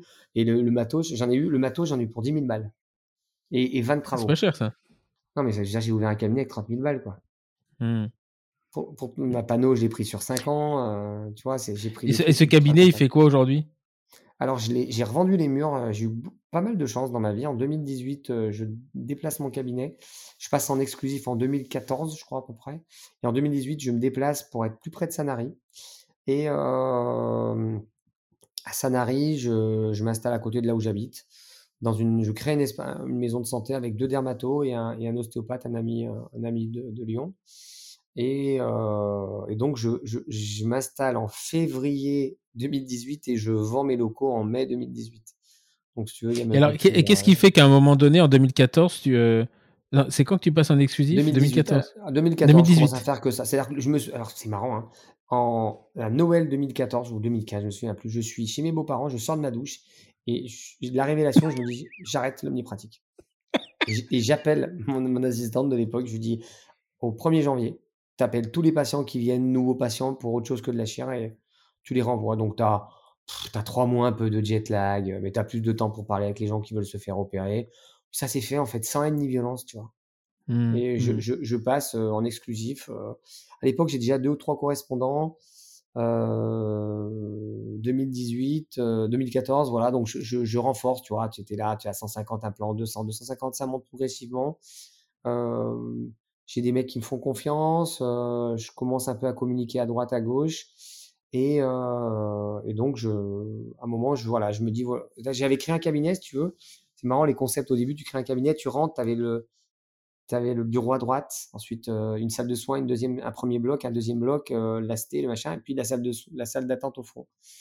Et en fait, je trouvais ça génial parce que les gens voyaient, je n'étais pas connu, j'arrive Mmh. dans une région, je parle pas provençal, je suis pas connu, et mes premiers patients qui veulent un Mmh. plombage au doigt, je leur dis je fais pas, tu vois déjà, tu commences bien. Quoi. Mmh. Et, euh, et en fait, au bout d'un moment, si tu veux, euh, si tu passes du bureau à un autre, tu as les mecs aux salles d'attente, tu dis bonsoir, bonsoir. en fait, ça m'a gavé, donc j'ai dit voilà. Et là, en 2018, j'ai ouvert un cabinet qui, a, qui est plus tout à fait pareil, c'est-à-dire chez moi, tu rentres dans la salle d'attente. Dans cette salle d'attente, il y a une porte électrique et c'est moi qui t'ouvre ou pas. Mmh. Euh, Et ensuite, c'est chez moi. Tu es chez moi. C'est-à-dire, Mhm. euh, tu es chez moi. Donc après, mes deux blocs, machin et tout. En 2018, j'ai fait un truc complètement différent. Les gens, puisque les gens venaient bien, j'ai décidé de faire un truc. euh, j'ai décidé de faire un truc, voilà, qui, qui ressemblait à mon exercice. Tu vois, des portes électriques de partout, un truc très épuré. Souvent, les gens qui viennent demain, tu vois, j'ai des mecs euh, qui viennent euh, dans le cadre du mentorat. euh, souvent, les gens sont étonnés. Ils me disent, ah bon, mais nous, on croyait que tu avais 300 mètres carrés, 12 assistantes. Moi, j'ai 75 mètres carrés. J'ai Mhm. une assistante. Voilà. Mmh. Elle fait tout. Elle fait la- elle- elle fait tout. elle fait j'ai- l'administratif. un diamant. J'ai une nana, j'ai une chance énorme. J'ai eu une assistante qui était plus âgée que moi, jusqu'à à peu près, mais euh, voilà, qui a, qui a fini un peu vers, dans, les- dans la soixantaine. Elle en avait un peu marre. Moi, j'avais plein de projets. Elle, elle- sentais qu'elle suivait pas. J'ai trouvé une nana qui, j'ai j'ai eu entre temps, tu vois, une ou deux assistantes. J'avais une, une nana qui était coiffeuse de formation, ça l'avait pas du tout fait. Et un jour, j'ai cette nana qui se envoyée par un pote à moi et, et je lui dit, écoutez, je vous le dis franchement, euh, je vais être un peu raide. Mais bon, votre passif de coiffeuse et tout, c'est pas forcément ce que je cherche. Elle me dit, mais laissez-moi une chance. Et en fait, elle est venue et, euh, et cette nana, elle avait le feu sacré. Et là, le feu sacré, c'est, euh, c'est-à-dire, c'est pas mon assistante, c'est ma collaboratrice. Je le vois vraiment comme ça. De Mmh. toute façon, tu le vois hein, quand les gens ils commencent à amener des cadeaux pour ton assistante et toi, c'est que c'est que t'es bon. Mmh. Enfin, pour moi, t'es bon. T'es bon, t'as, Mmh. t'as bien fait passer le message. Donc, j'ai, un avion de chasse hein, qui, euh, elle, elle est juste extra. Enfin, je veux dire, c'est, tu vois, y a- voilà, je peux pas dire mieux. J'ai- je suis un des mecs les plus chanceux en termes d'assistante. J'ai une super nana qui gère beaucoup de choses. Là où moi, j'ai plus, j'ai une coupure d'EDF où je vais les appeler et je vais leur dire des mauvaises choses, des choses Mmh. vilaines. Eux, elle te, elle, te règle ça en trois minutes, quoi, sans, sans un Mmh. cri, quoi. Elle est, elle est top. elle est top. Bon, après, je la fais pas chier. Hein. Moi, je prends, je prends plus de 20 semaines de vacances par an. je, elle 20 semaines? Non. L'année dernière, j'ai fait l'année dernière, j'ai fait 20, 21 semaines avec le Covid. Mais sinon, de tarifs. De base, avec le Covid? De, base, c'est 14 semaines. Ah Là, l'été, je ferme 6 juillet, j'ouvre le 8 septembre. Ah oui, quand même. J'ai pris toutes les vacances et je prends toutes les vacances Plus, euh, bah, tu vois, j'étais à Tarifa pour un congrès, le travail, hein, le labeur, qu'est-ce que c'est? Là, on était à La Réunion, pareil, hein, le travail. Hein. Mmh. ouais, voilà. Donc, ouais, je, je suis pas trop mal organisé, on va dire. Ah ouais, ça, je confirme. Je mmh. confirme. Et, et, alors, donc, qu'est-ce qui fait qu'à un moment donné, parce que moi, je sais, je sais comment je suis passé à l'exclusif et tu sers, tu sers quand même un peu les, les fesses. Hein, euh, ouais, mais en fait, oui, mais j'avais déjà, j'avais déjà, si tu veux, j'avais déjà des patients, euh, des, correspondants qui m'avaient. Ouais, mais c'est une organisation à part quand même. Hein. Ah bah, moi, moi j'ai un, peu plus anxieux que toi quand même. Hein. Ah mais moi, j'ai, alors pour le coup, le passage en exclusif, j'ai trouvé ça génial, parce qu'en fait, ta boîte, elle se réduit. C'est-à-dire que moi, de, tu vois, demain j'ai deux mecs du mentorat et chaque fois que les mecs viennent en mentorat, ils me posent la même question. J'ouvre un placard et je dis regarde, tu vois, dans ce placard-là, si je peux pas résoudre le problème du patient au fauteuil avec ce, au bloc, avec ce placard-là, je peux rien faire. En fait, en chir, en gros, quand tu as des implants, moi je fais quand même, je fais pas trop de je fais de la greffe, euh, des implants, des holland en gros, voilà, c'est ça. Bon, après j'extrais des dents, je fais euh, des gros kisses, des machins, mais en gros, quand tu as des vis d'ostosynthèse, des implants, des matériaux de comblement, euh, toutes les mmh. sutures de la création, enfin, tu te doutes bien connaissant ce que je t'ai expliqué, j'en ai pas 40. J'ai des protocoles très simples, j'ai 10 instruments pour chaque chirurgie, ça suffit. voilà. Si, après, le seul truc que ça peut te coûter, c'est éventuellement une boîte de bios que tu n'avais pas mis dans le devis. Et ça, ça va, tu mmh. vas pas en mourir, ou du temps, un peu, un peu plus de temps. Voilà. Sortie de là, mmh. moi j'ai trouvé que la boîte était plus simple. Les parois, le haut, le bas, l'avant, l'arrière, et la droite à gauche étaient plus près. Donc j'ai trouvé que c'était beaucoup plus simple que de faire une, un jour une radio, après tu soignes un gamin, après tu vas enlever une dent, puis après tu vas tailler une facette. Enfin, moi, ça me faisait chier. Ça. Et à ce moment-là, quand est-ce que tu est-ce que as été faire le truc de Paolo Machin là? Paolo Malo, ouais. Ouais, ça, pareil, grosse, grosse, grosse mode ce truc-là. Moi, je me souviens, c'était sa clinique, les mecs venaient en hélicoptère et tout. il a un peu mal, euh, ça s'est un peu mal terminé son histoire. Alors, Paolo Malo, mon analyse, c'est ça mon mmh. analyse. mon analyse, c'est que c'est un mec qui a vraiment trouvé un vrai concept. Je veux dire, un concept, c'est mmh. simple. Hein. Lui, il a fait ingénieur des ponts et chaussées en gros avant. Donc, c'est un mmh. concept C'est un gazard. non, mais c'est ça, quoi. Non, mais le mec, c'est un mécaniste. C'est-à-dire, au lieu de dire, allez, il y a plus d'os, on va greffer, il a dit, qu'est-ce qui, on dit souvent, les souvenirs, c'est ce qui reste quand on a tout oublié.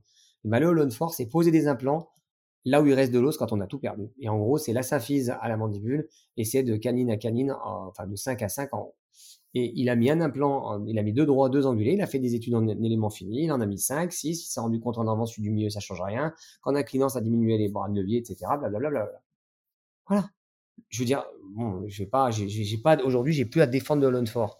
Euh, parce que je crois qu'aujourd'hui, c'est rentré dans les mœurs. Mais je veux dire, c'est mécaniste, il n'y a pas à chier. Je veux dire, les greffes, c'est praticien dépendant. Euh, un mec qui vient avec euh, une dent qui joue au billard et l'autre qui compte les points, ça ne sert mmh. à rien de l'embarquer sur une grosse réhabilitation avec en lui expliquant qu'à la fin, il aura des, des un bridge sur pilotis avec des facettes en céramique et puis une molaire avec le tubiscule de caramel dessiné dessus. Qui s'en en fait. Le mec, il veut pas bobo, il veut miam miam et il veut pas trop bien. Quand tu sors ce triptyque, le REC, c'est de la littérature. Moi, j'ai des mmh. cas qui sont dans des vrais handicaps sociaux. Euh, moi, je travaille en service rendu patient. Je me souviens, j'ai eu la chance à la type de rencontrer un mec qui faisait de l'endo et qui expliquait qu'il comprenait très bien qu'on puisse extraire une dent si l'endo dentiste était à 450 km. Et ben, c'est du service rendu patient. Oh, un mec, enfin, un mec, un mec, un mec, un mec qui fait du. C'est marrant, c'est un mec qui fait du vélo cargo, monsieur. attention. monsieur, on, Alors, fait pas du vélo avec un décathlon. ça, c'est, voilà, donc tu, tu, euh, tu, tu rappelles comment on s'est connus, c'était en Tunisie avec mmh, euh, Truong. Et, euh, et je me souviens ce jour-là, quand on est arrivé, donc j'étais avec, avec ma conjointe Camille. Je tu venais d'avoir ta petite. Ouais, Anna, et t'étais bien fatiguée elle avait un an, elle avait un an parce que j'avais des photos d'elle. Et, euh, et, je me souviens qu'il y avait Grégory Caméléon, c'est là que je l'ai connu. Il y avait euh, Mehdi euh, Merabé, il y avait euh, voilà. Et, euh, et je Nicolas Davido. Nicolas Davido.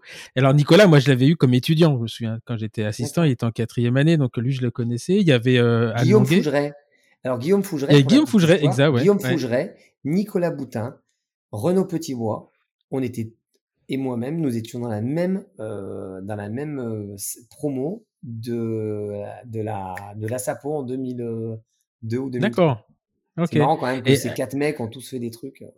Ouais, ouais, c'est, c'est marrant. Et, et, euh, et, donc je me retrouve euh, et je me retrouve là en fait par hasard. Je me retrouvais là parce que normalement c'est pas moi qui devais y être, c'était Antonietta Bordon. Et, euh, et Antonietta peut pas y aller. Elle m'appelle, elle me dit écoute, je sais pas, voilà. Et puis elle me dit est-ce que tu peux y aller? Je dis mais attends, moi pourquoi pas en Tunisie, etc. Et je me souviens que Trung avait pas osé m'appeler parce qu'il me disait mais j'ai pas d'honoraire à vous offrir. Je, m'en fous, moi je vais en Tunisie, je suis content. Il a été fort, il a été fort, Il a et il y, avait, euh, il y avait Philippe Bouchard aussi, je me souviens. Oui. Et, euh, et je me retrouve en fait dans un congrès d'implantologie à, je vais dire, mais qu'est-ce que je vais leur raconter Et en fait, j'ai pris une conf que je fais toujours en disant, bah écoute, voilà, je parle de succès, les succès échecs que je fais à la fin, mais là je vais le faire au début en disant, bah voilà, moi j'ai des échecs, donc vous avez qu'à, vous avez qu'à encaisser. Et donc j'explique qu'effectivement, l'extraction n'est pas une honte. Et, euh, et ça surprend tout le monde en fait, parce que Grégory vient me ah, voir. Moi j'avais adoré, j'avais adoré, j'avais adoré, parce qu'en fait c'était euh, pas un mono point de vue quoi, tu vois, pour une fois. Non, non, et, et c'est marrant parce que cette cette conférence, euh, cette conférence, je la fais tout le temps euh, de la même façon. Et ce jour-là, elle avait fait mouche, et je me c'est là qu'on s'est rencontrés avec il y avait Mathieu Chotard également, et tout, et on avait passé un super moment. Et je me souviens que c'était dans un restaurant, et le matin, il y avait Camille, il me disait, c'est quand même bizarre, il y a un paquet d'éclopés les bonnes femmes, elles avaient toutes soit les seins refaits, les nez, les machins. C'était un, hôtel où il y avait, je pense qu'il servait de, de chambre d'hôpital, de trucs esthétiques. Et je me souviens de Camille qui me disait, c'est quand même bizarre cet hôtel, chérie. Regarde, ils ont tout un pansement sur le nez ou les seins qui sont pas normaux. C'est ça, ça. Euh, c'était ouf. Hein, c'était lunaire cette formation. Ah, c'était, ah ouais, c'était vraiment lunaire. Ouais. Je me Là, pour le coup, le mot lunaire. Et je me souviens Philippe Bouchard qui, qui fait la, la conférence d'inauguration et à, l'universitaire euh, classique, etc. Tout le monde qui regardait comme un zombie. Et moi, j'arrive là, j'ai dit, putain, mais comment je vais retourner la situation? Parce que je sentais que c'est un chouïa attendu quand même. Et voilà. Et donc, j'aurais ah, dit, bah, n'ayez pas, n'ayez pas honte d'extraire des dents, c'est pas grave. Et, euh, et, donc voilà, et c'était euh, c'est marrant comme quoi, c'est comme ça qu'on s'est connus. Et, euh, et donc oui, donc le, le, le, Paolo Malo, je me souviens moi quand j'étais euh, parce que j'ai fait un début d'implantologie à Cochin en 99 et c'était vraiment le, le mec, c'était euh, le zombie quoi. tout le monde allait faire ses formations là-bas, une clinique de folie, etc., etc. Clinique de folie que tu vois, donc tu, tu vois Malo de, de l'avion quand t'atterris, la Malo clinique. Ah ouais? Incroyable. Ouais, quand tu atterris, parce qu'il est à côté de l'aéroport, c'est verticalement, tu vois Malo Clinique. Mais ça, existe toujours Je crois qu'il en a 13 allées. Tout à fait. Alors, nous, on y est allé avec Mathieu en 2010. On se rencontre avec Mathieu, là, à l'occasion d'une formation sur les greffes osseuses. Et je rencontre Mathieu Chotard. Donc, euh, et puis, c'est voilà, un gros coup de foudre. Et on décide d'aller voir Malo. Alors, Malo, c'était marrant parce que nous, on faisait déjà des Holland Fort à l'époque. Mais on voulait voir un petit peu, tu vois, comment, comment c'était expliqué, etc. Alors, bon, c'est bon, c'est un concept. Hein, faut, je trouve, enfin, si tu fais du Holland Force, c'est toujours intéressant d'aller voir. Alors c'est un peu vieillissant, quoi. Tu vois, c'est tout en marbre des années 90. Euh, voilà. Et euh, mmh. t'arrives, t'as, dans l'ascenseur, t'as un, un truc en verre où t'as le, le vino euh, malo. Tu vois, t'as le vin malo. Après, t'arrives, t'as la salle de conf, t'as la salle. Je me souviens, il y avait des dépliants pour la salle de sport où t'as lui en train de faire du vélo elliptique, ça je sais pas, sa femme ou sa copine ou sa mmh. sœur, on sait rien, et puis son fils, enfin, tu vois. Et, et, tu, et, je me souviens, tu te balades dans les, je sais pas, tu, tu, ouvres, je sais pas combien de portes de cabinet, donc il y a un étage pédo, un étage endo, un étage chir, un étage labo, machin. Et il y avait des, des, je me souviens, le, le un, une des salles de soins, il y avait des articles de genre un peu comme c'était les articles du New York Times où tu avais Malo avec ses bouteilles de plongée, Malo avec une star locale de la télé Malo c'était ouf. Et, alors, Malo, pour la petite histoire, il, développe le, premier à avoir posé les implants à, quatre implants, c'est Brandmark. Ensuite, c'est Matson qui commence, je crois, à les incliner.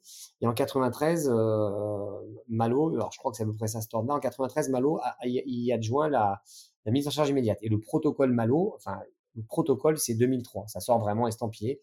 Euh, et moi, ce que je reproche un peu, je pense que le problème de Malo, c'est qu'il a un gros caractère Mmh. Et qu'il y a sans doute des moments où il a peut-être, je pense, hein, ça n'engage que moi, peut-être laissé la possibilité un petit peu de justifier certains de ses choix et qu'il leur a dit en gros fuck, c'est comme ça, c'est pas autrement. Et je pense que ça, c'est son premier truc. Je pense que son caractère a pas aidé, d'après ce que j'ai compris, hein, parce que tu doutes bien qu'on mmh. s'est un peu penché là-dessus. Et le deuxième truc, à mon sens, et c'est peut-être ce qui a fait que nous, en l'occurrence, la formation For You Smile a bien marché, c'est qu'on a parlé de prothèses. Le problème, c'est que mmh quand tu parles que d'un concept chirurgical, t'intéresse les chirurgiens. Et ceux qui sont prescripteurs, les omnipraticiens, les mecs qui font de la prothèse. Ah, ce qu'ils veulent voir, c'est le résultat final. Bah ouais, les mecs, ils viennent pas pour des clous, ils viennent pour, pour faire miam miam, quoi. Donc, euh, quand tu arrives et que tu leur. Tu, en fait, pendant longtemps, il a parlé en gros de ses quatre clous, euh, ses piliers coniques de rattrapage et puis, euh, et puis un peu de, de, de, trombone et un peu de résine, quoi. Sauf qu'en fait, mmh. il, il, il, a. Et je pense que ça l'a vachement. Euh. Parce que lui, il faisait. Parce que moi, je pensais que le concept Alone for, justement, il était sur la mise en charge immédiate. Enfin, c'était un, le, concept global. Mais en fait, c'est deux choses différentes.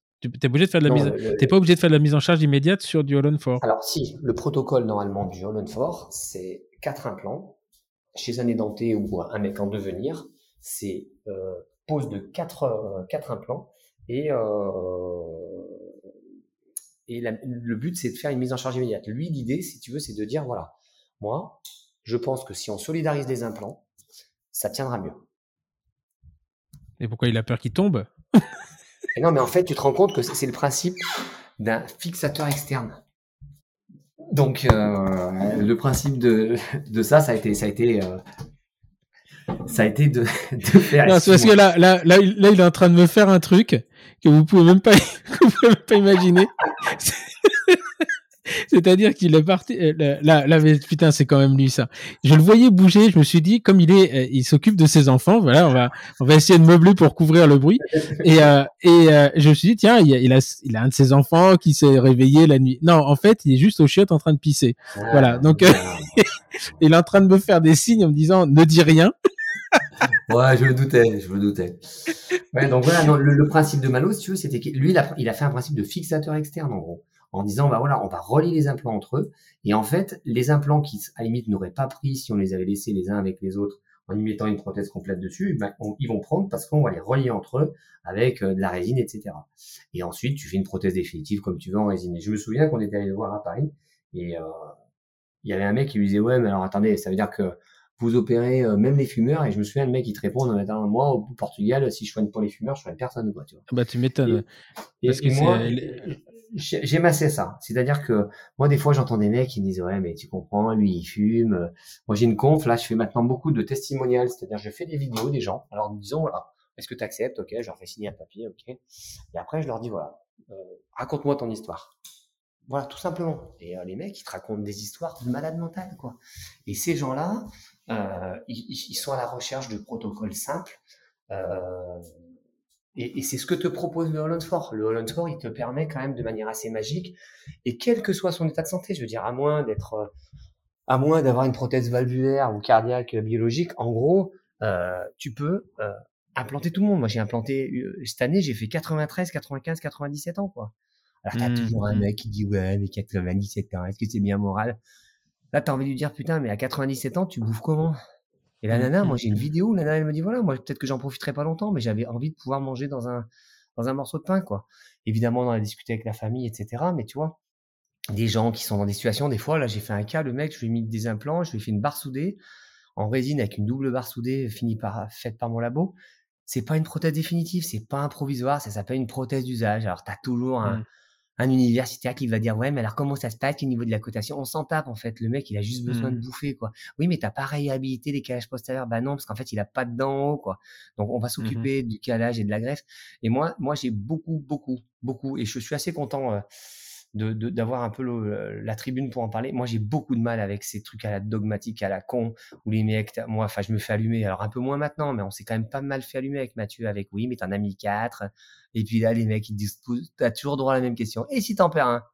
Là, si t'en perds un, bah, t'en remets un, banane. Non, mais tu sais, parce que quand non, mais sérieux. Tu peux, tu peux pas les dessouder, par contre, les barres, là, où je sais pas quoi, ça devient compliqué. Ah, si, quand tu mets un peu de fraise, et hein. puis, euh, non, mais si c'est une barre soudée, bah, t'en fous, tu, tu, tu mets même Non, j'avoue que, parce que, en fait, moi, par, par, euh, il y, y, a plein de trucs qui m'intéressent. Je sais que j'en ferai jamais, mais euh, sur le plan, euh, je, je vais, je vais, je, il y, y, a deux choses que je voudrais dire quand même. C'est que moi, ce qui m'avait impressionné, alors à part l'autre outre le fait, le show qui est assez marrant, etc.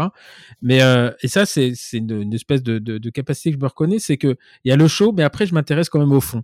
Et en fait, moi, ce qui m'intéressait, ce qui m'avait intéressé quand je vous avais vu, c'est que en fait, ces mecs qui rendent service ils rendent service. Parce que euh, euh, alors c'est pas euh, c'est pas la mamelle je me souviens vous étiez passé juste après Anne Longuet qui expliquait comment on faisait ses stries les stries de machin et, là j'ai dit et on, on, dépave tout on met quatre vis et on met un truc avec du silicone de partout.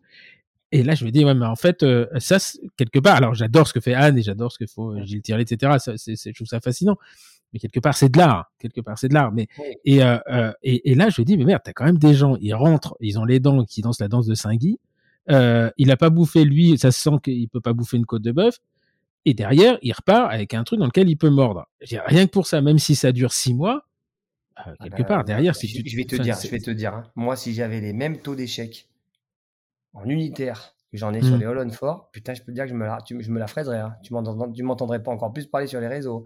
Parce que Mm. franchement, sur le Four, honnêtement, alors on est effectivement, notre, notre site s'appelle For Your Smile avec le chiffre 4, mais dans les faits, euh, on, on en, en fait, euh, on, en, on en met 4 quand il n'y a pas d'eau sous les sinus. Quand il y a de l'eau sous les sinus, on en met 6, on peut même en mettre 8 éventuellement. Enfin, je veux dire, il fa... on, on se colle un peu à l'image parce que le logo c'est 4, mais on ne met pas que 4 implants tout le temps. Mais, mais au maxillaire, s'il y a que 4 implants à mettre, j'y vais, mais ça m'en fait bouger une sans me faire frôler l'autre. quoi. Il n'y a pas de problème. Et, qu'est-ce qui, mecs- et- ouais. ouais. Et qu'est-ce qui, comment tu expliques que les mecs freinent par rapport à ça? Ben parce que C'est des mauvaise expérience, des... Non, non, non, non, t'as des experts. Et là, on commence à aborder un autre sujet où là, ça va commencer à fighter. C'est-à-dire que t'as des mecs qui ont décidé que, en fait, il y a, y y un gros problème en France, c'est que il faut réaliser les choses avec les données acquises de la science. Hmm. Sauf qu'aujourd'hui, la science, elle va plus vite que la validation des acquis. C'est-à-dire qu'aujourd'hui, avec le numérique, avec plein d'autres techniques, c'est-à-dire qu'aujourd'hui, si tu dois attendre que Robert, euh, Momo et, et, euh, et Jocelyne, ils se retrouvent au truc des experts. Alors, je dis pas ça parce que nous, il y a, enfin, il y a, nous, on a plein d'experts qui ont fait notre formation parce qu'ils sont un peu plus aware, quoi. Mais tu vois, on a quand même hérité de, de mecs. Moi, je me souviens d'un, expert très connu qui te dit que c'est dangereux le learn form. Mais non, mais tu peux pas dire ça, quoi. Tu- Il y a un moment, tu es délétère pour la profession. Alors, tu as pu faire avancer la profession un moment, mais il y a un moment, c'est comme avec maman, faut savoir se retirer, tu vois. Et ces mecs-là, à un moment, il faut Mm. qu'ils se retirent parce qu'ils disent de la merde.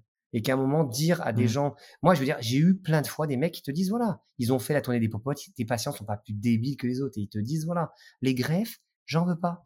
J'ai pas les moyens de toute façon. Donc, ils cherchent une solution. Et puis, bah voilà. Et bah, si ça tient 5-10 ans, bah, ça tient 5-10 ans. Honnêtement, aujourd'hui, on a commencé à communiquer en 2018. Ça faisait déjà 7-8 ans qu'on en faisait. Aujourd'hui, moi, mes premiers cas de grosse réhab, ils ont, ils ont quoi? On est en 21.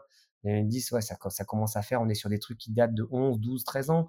Je veux dire, voilà, on les revoit. Ouais, t'as Inspire un peu qui a cratérisé à la radio, machin. Pff, Ouais, mais enfin, globalement, ils ont tous leurs dents. C'est marrant ça parce que hein. là tu dis vous avez commencé à, à- en fait vous avez monté votre truc en 2018 donc ça fait que trois ans en fait. Le For Your Smile, ça a 3 ans. Ouais. C'est trois incroyable j'ai l'impression moi j'ai l'impression que ça fait 10 ans votre truc. hein. Non, mais en fait, ça, ça, en, en 2018, donc on je rencontre Mathieu, on fait pas mal de trucs, on fait des chir préimplantaires euh, à Paris, euh, chez un certain avec qui, pareil, ça s'est pas bien passé, les mecs, des, des- mecs, mais enfin moi, ça a été lunaire, hein, des chirurgiens préimplantaires, hein, à Paris, je dis pas où. Le type, il te reçoit, donc t'es 20 mecs, 25 mecs, donc c'est quand même que des mecs qui posent un peu, tu vois. Mm. Euh, et les mecs, il te dit, euh, un mec, je de Clermont, qui raconte que voilà, moi je suis de Clermont, bah, je, fais, je, je suis ex- exclusif. Le mec, il pose son stylo, le responsable du D8 il te fait, mais vous, vous avez des patients pour ça là-bas? Et là, tu dis, mais et t'es quoi? Mais je te jure. Après, il y en avait un autre, c'était un asiatique, qui lui fait, tu fais du karaté? Et là, tu te dis, mais on est où là? Et là, on se, on se regardait avec Mathieu, on se dit, putain, ça va être long. hein. Et là, le mec, il te, il te, il te chope un interne qui te fait les 17 ramifications de la maxillaire interne. Et tu dis, mais ça y est, j'ai recommencé mon, j'ai recommencé la Mhm. première médecine, quoi. Et, et pour rien apprendre, en plus, on n'a rien appris. En plus, c'était un mec, c'était pas clair. Les mecs, sont irrespectueux, ils arrivent au DU, ils ont pas de, pré- de conf préparé. Ça ouvre des cas, ça commence un cas, ça en finit un autre, ça se barre le mardi. Toi, tu, toi, t'as, là, cette fois, c'est en 2012. C'est-à-dire, j'ai deux gamins, je ferme le câble, le cap zinc le lundi, mardi, tu pars, tu laisses maman et les enfants euh, le dimanche Mhm. après-midi, tu cours à Paname. Paname de, de, de, de Toulon, c'est 4 heures hein, de train. hein. Euh, Mhm, T'arrives mhm. là-bas, euh, tu vois, ça commence à être une démarche, quoi. On n'a rien appris. Euh, c'est irrespectueux. Enfin voilà, moi, moi c'est vrai que j'ai beaucoup de mal avec l'université parce que t'as un peu l'impression que les mecs, ils, ils sont pas dans la réalité, quoi. Ils sont pas dans la réalité des gens, ils sont pas dans la réalité économique parce qu'il y a un moment, il faut parler pognon, quoi. Il faut parler pognon. Il y a des gens qui ne peuvent pas s'offrir certains plans de traitement. Et t'as des mecs qu'on équipe en résine et puis 5, 6 ans après, ils viennent, ils disent bon, voilà, j'ai un peu de la résine qui est un peu infiltrée, euh, c'est un peu moche. Je leur dis bah voilà, aujourd'hui, on peut vous proposer un truc en pique, en, en zircone, en machin. Et ces mecs-là, le jour où ils viennent, avec, euh, ils ont peur d'être choumés et de perdre leurs dents, tu vas pas leur parler de zircone et tout ça. Ils ont juste besoin de, de dents, voilà, de dents, quel que Mhm. soit le nombre d'implants. Pour te dire, moi, mes plans de traitement, quel que soit le, c'est le même nombre, c'est le, le même tarif, quel que soit le nombre d'implants. Donc tu vois, je gagne pas plus ma vie en poser 6 que 4. Mmh, c'est le mmh. même prix.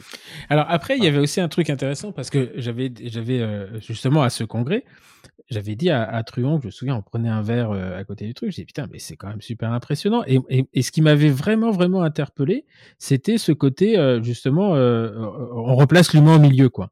Alors, et, et, ce qui est assez intéressant, c'est qu'au moment où je discute avec avec lui, c'est que je, je, j'arrive pas encore à verbaliser ce qui m'avait interpellé dans votre truc moi, ce qui m'avait fait marrer, c'est que euh, alors que tout le monde avait des photos hyper léchées, hyper machin, là il y avait du silicone de partout. Je me souviens, vous êtes arrivé avec votre soudeuse, votre soudeuse. J'ai dit mais putain, il va faire quoi avec ce truc-là? Une photo avec une étincelle. J'ai dit mais attends, mais là c'est même plus lunaire, on est sur Mars. L'autre il fait des soudures dans la bouche. Et pour moi, la soudure, tu vois, c'était. Et, euh, et donc, je sors de là, mais vraiment, et j'arrive pas à verbaliser encore que ce qui m'a interpellé, c'est après euh, euh, quand j'ai dit, mais pourquoi ils m'ont interpellé ces mecs-là? Et ce qui m'avait interpellé, c'est que vraiment, il y avait des, des gens qui rentraient avant, c'était le bordel, ils sortaient, ils arrivaient à bouffer. Et, et je crois que tout le monde peut rêver de ça quand t'es dentiste tu, ne rêves que de ça. C'est, euh, on m'a opéré, on m'a pété la gueule euh, euh, le haut, le bas il y a deux ans, enfin il y a un an maintenant. moi j'aime bien manger et là j'aimerais bien pouvoir remanger normalement. C'est, un truc quand tu n'y arrives plus, c'est, ça, te manque. Et donc j'en discute avec avec Truong à ce moment-là. Je dis mais c'est impressionnant, etc. Il me dit oui, mais inversement il y a un côté un peu dangereux c'est justement euh, la, la, démocratisation de la chose, c'est de faire croire que c'est simple. Parce qu'il m'a dit en fait c'est pas si simple. Et le problème, c'est que justement. C'est simple, je te coupe, c'est simple, mmh. mais c'est pas facile. Le protocole est simple. Oui, le simple n'est pas, facile. facile. Voilà, effectivement. Voilà. Et, et, en fait, il m'avait fait deux réflexions qui étaient assez intéressantes. Il m'a dit justement, parce que c'est facile dans leurs mains, on a l'impression que ça l'est tout, tout, toujours. Et il dit en plus, euh, à l'époque, donc on était parti faire cette conférence dans le cadre d'une formation d'un DU tunisien ou je sais pas quoi. Et il m'a dit le problème, c'est qu'ici, et effectivement, on parlait tout à l'heure euh, des nanas qui, se refaisaient faire les seins, les fesses, et, et euh, je me souviens celle qui se faisait refaire les fesses parce que ça pouvait plus s'asseoir quoi. Donc elle mangeait, sur une espèce de tabouret à, à, moitié à genoux. Et il me dit en fait ici où où il y avait ce, ce, ce tourisme médical, il m'a dit le danger, c'est justement on en arrive à, à, on forme des gens à ça et que ça soit la facilité de tout extraire pour remettre parce que ça va vite, voilà. Et, effectivement là je me suis dit, moi j'avais pas vu les choses comme ça. Et donc il m'a dit voilà, je, je, fais quand même très très attention avec euh, la formation en ah, ah. Tunisie parce que ça peut devenir une solution de, de facilité dans le contexte où on était. Hein. Alors ce que tu dis, c'est d'autant, c'est quelque chose dont on nous a beaucoup taxé. Pendant le confinement, là, j'ai pris un coup de nerf parce qu'un jour, je, je, publie un cas, si tu veux, où le mec avait toutes ses dents, avait toutes ses dents. Là, tu regardes la radio, effectivement, il y a toutes ses dents. Donc, c'est vraiment le cas typique des cas qui, sont soumis à, à, à engueulade. En gros, les mecs, ils arrivent. Et pour plein de gens, les mecs te disent, ouais, moi, ce que je vais faire, je vais faire un petit tunnel, et puis là, je vais faire une facette. Non. Et en gros, j'avais, j'avais tout fait péter. J'avais mis quatre clous ou six clous, et puis il avait eu ses dents, enfin, le protocole classique. Et là, j'étais, j'étais tombé sur un site Facebook d'encolleurs, parce que j'ai rien contre les encolleurs, puisqu'un de mes meilleurs potes, c'est Greg Caméléon, en termes d'encolleurs, je crois qu'il se pose là. Et tu vois, le, les encolleurs, les mecs, qui ont commencé à te juger. En plus, un universitaire encolleur, là, qui a commencé à m'expliquer que, voilà, c'était pas bien. Ça m'avait tellement mis les boules qu'en plein confinement, je suis allé un dimanche. je me souviens de ça. Voilà, j'avais fait une vidéo en disant voilà, alors là, à tous les poseurs, les donneurs de leçons, voilà, on va, j'ai ouvert le scanner. J'avais filmé le, t'avais filmé le, scanner, les coupes, en disant voilà, donc là, il y a une, il y a une, là, il y a une bifurcation, là, il y a un récif de carré, là, il y a un dépassement de pâte, là, il y a une kyste, là, là, il y a, là, la, la, couronne n'est pas jutée, nana. Donc, qu'est-ce qu'on fait? On garde une canine, une prémolaire, et puis on en met quatre d'un côté, huit de l'autre, et puis on va essayer de faire de la prothèse qui ressemble à ses dents, et puis il va, à un jour, il va péter la, la canine, puis on va remettre un implant. Ça, ça s'appelle de la dentisterie de pièces détachées. C'est pas une vision globale. Alors oui, des fois, tu, tu fais, ça s'appelle faire des sacrifices. Bah des fois, euh, je me souviens une fois, il y avait un cas, je, je monte toujours un cas où la nana, elle a deux centrales, mais t'as pas plus sexy que ces deux centrales. Ouais, le problème c'est qu'elle a mmh. que deux centrales. Mmh. C'est-à-dire bon pour bouffer les pour bouffer les asperges ça va bien, enfin bon. L'artichaut c'est bien. Et ouais, tu vois, et, et, et, bah ouais, ouais, je les ai déglingués ces deux centrales. Ouais, j'ai déglingué parce que pour en les déglinguant, j'ai pu mettre quatre quatre implants ou six implants et elle a pu avoir ses dents. Et, et en fait, c'est cette, cette histoire, il y a un moment, il faut prendre des décisions. Et, et le, quand une dent est conservable, eh ben, on est conservable. Quand on peut faire un, la garde vivante, on la garde vivante. Quand à un moment ça vaut le coup. Moi, je veux dire, plein de fois, on m'envoie des cas, euh, des cas pour des pro-arches. Parce que j'appelle pro-arche, c'est, on va dire, euh, le pro-arche, c'est le nom générique, on va dire, du, de la réhabilitation implantaire globale chez Stroman. On va appeler ça le full arch, quoi. Alors, ça peut être 4, ça peut être 6, ça peut être 8, ça peut être droit, angulé, avec de la résine, de la céramique, machin, le fou. Et denté complet. Des fois, on m'envoie des cas et je dis, ben non, là, c'est trop tôt, là C'est trop tôt. Mmh. C'est-à-dire qu'il y a un moment où il est temps de les enlever parce qu'on garde, on garde de l'os. Et il y a un moment où on peut quand même encore garder les dents. il y a plein de gens qui repartent de chez moi. Moi, je facture même pas les consultes, hein, t'as qu'à voir. Donc, euh, les gens, ils viennent chez moi, je leur dis, bah voilà, la radio, c'est cadeau. Et, euh, bah voilà, moi, je pense qu'on peut encore faire. Et je renvoie chez mon correspondant en disant, bah voilà, là, tu peux me faire un bridge complet, vas-y, fonce, quoi. Et, et c'est marrant, je pense que le côté euh, occlusion, c'est quelque chose, moi, en tous les cas, qui m'intéresse beaucoup, a fait que on m'envoie souvent des cas, pas en me disant, fais un lot de forme. On me dit, voilà, qu'est-ce que tu proposes? C'est mmh moi qui fais le plan de traitement parce que euh, bah parce que je dis voilà on va mettre des pistes en bas, on va recréer un banc, on va lever la, la, la supraclusion oreille dans les pointes ainsi pour avoir et tu vois moi tout ça je, je c'est assez limpide dans ma tête quoi. Il y a des choses qui où je comprends rien. Vraiment il y a des choses où je comprends rien. L'orthodontie je comprends rien. Mais la réhabilitation globale, qu'elle soit sur dent ou sur un plan, c'est je vois tout de suite où à peu près. je vois. Oui, parce que en fait tu, tu, le comprends parce que tu le, tu le conçois et tu as de l'expérience. De mmh, l'expérience et, euh, et, c'est ce que j'ai toujours, c'est que l'expérience s'acquiert avec le temps. Tu as la formation, tu vas te former, mais tu peux te former et, euh, et, si, as pas si tu, tu pratiques pas, tu n'as pas l'expérience. Et en fait, c'est ça qu'on euh, qu'on reproche un peu à l'université aujourd'hui, à juste titre ou à mauvais titre d'ailleurs, parce qu'il y, a des, y a des très bons, très bons cliniciens. Et euh, j'ai quitté l'université pour mes raisons, mais je sais aussi ce qu'on peut y trouver à l'intérieur et c'est pas si c'est pas si binaire que ça. Mais effectivement, ce qu'on leur reproche aujourd'hui sur les nouveaux formés, c'est-à-dire le nouveau corps enseignant, je parle pas de celui celui qui a qui a mon âge ou qui est en train de sortir, mais le nouveau rentrant, c'est qu'on leur, on leur reproche euh, euh, justement de ne pas avoir cette expérience et que euh, et que malheureusement il faut se planter. Enfin, il faut que tu as des, faut avoir des échecs pour pour mieux rebondir. Tant que t'as pas tant que t'es pas planté, tu sais pas, tant que t'as pas, tant que t'as pas pris un carton, tu, voilà. Et et, euh, et, et ça fait pas plaisir d'avoir des échecs, ça fait pas, ça fait pas, enfin voilà, on crâne pas. Ceci dit, tu as des mecs qui ont fait leur carrière dessus. Hein. Il y a, comment il s'appelle, Marc Baird, il a fait toute sa, carrière. non, mais après, il y a un truc aussi, c'est que les, codes ont vachement changé. Enfin, moi, je veux dire, aujourd'hui, j'ai plus la prétention de dire que je suis jeune, je suis un middle class. Et aujourd'hui, euh, il y a pléthore de formations. Et moi, je vois des gens qui se forment, putain, je les vois toutes les semaines, ils se forment. Il y a un mmh. moment, faut revenir chez toi, et vas-y feu quoi. Mets les mains dans le, mets les mains dans le moteur et vas-y applique un peu parce que sinon t'es toujours. Euh, moi je me souviens à l'époque, euh, je vais je vais voir une journée de formation à la réhabilitation neuro-occlusale, euh, c'est les journées de, de Planas et un pote à moi va faire un truc sur la paro et on se rappelle en fin de journée et je lui dis putain ça y est je sais d'où viennent les problèmes. Il me dit ouais moi aussi je sais. Et en fait tu veux après une formation comme ça t'étais sûr que t'allais tout tout gérer en, en, en gérant l'occlusion et les interférences et lui il était sûr qu'il fallait tout gérer avec une curette de grasset. Et en mmh. fait, il y a un moment, t'es vachement, moi, moi j'ai fait, je, je, les gens nous disent, ouais, tu fais que des loan for. Bah non, moi, je fais, je fais des loan for. Oui, l'année dernière, on a fait beaucoup, beaucoup. L'année dernière, ça a été même déconné. Mais euh, je fais des greffes tous les jours, quoi. Et je mets des implants unitaires tous les jours parce que je vais pas aller faire un loan for pour un mec qui a une 36 encastrée, tu vois. Ok. Donc ça, c'est. ou alors sur pilotis peut-être en passant au-dessus des autres, mais euh, euh, globalement, ça représente quoi dans, dans, dans, ton exercice sans avoir des chiffres exacts? C'est euh, euh, c'est une bah, majorité des cas L'année dernière, l'année dernière, c'est 38 Holland Ford dans l'année, quoi. En sachant qu'il y a eu 32 semaines de boulot. T'as mmh. compris qu'il y a des semaines où on en a fait deux. Le Holland Ford, le truc, c'est que c'est pas qu'un, moi, en tous les cas, je le conçois vraiment. Quand je fais un Holland Ford, je prends une matinée. Quoi qu'il arrive, que ça soit dur, pas dur, que ça soit ultra atrophique ou que ça soit l'autoroute du soleil, je prends une matinée. Je dois ça au patient. Moi, je veux être capable, en plein milieu d'une intervention, si je sens que le mec flippe, etc. Alors, cette fois, c'est pas pour l'épicer, c'est pour aller chercher un chargeur. Je veux être capable d'arrêter l'intervention, de tenir la main du patient en lui disant, ça va? T'as peur? Tu, tu veux qu'on en mmh. parle? Tu vois? Et ça, c'est vraiment un facteur humain. J'en fais pas des tonnes, parce que quand les gens, je les aime pas, ils le savent tout de suite, je te dis. Et des fois, j'ai refusé de faire des interventions parce que le mec, c'était des têtes de con et que je savais que ça allait mal se passer. Donc, je leur ai fait gagner du temps. Et puis, de toute façon, tu sais, comme je dis à Laurence, mon assistant, je lui dis toujours, si, vire-les, parce que si c'est pas toi qui les vire, c'est moi qui vais le faire. Donc, elle préfère encore les virer. Mais, euh, mais globalement, ouais, le truc, c'est qu'un de force, ça se prépare. Nous, on, on monte sur, euh, sur comment s'appelle For Your Smile, on montre des cas, c'est-à-dire où euh, bah, le mec arrive, il reste deux trois dents ou pas de dents, et puis on opère. Sauf qu'en fait, ça marche pas tout à fait comme ça. Les mecs viennent, on leur explique. Alors, soit ils sont envoyés à ce moment-là, on gagne un peu de temps. Quand les gens sont pas envoyés, qu'il faut leur expliquer que bon, ben, va falloir pas faire du bricolage, ben, ça prend du temps, quoi. Prendre du temps, ça veut mmh. dire faire des photos. Ça veut... Moi, je te, je te le redis, je ne facture pas hein, tout ça. Hein.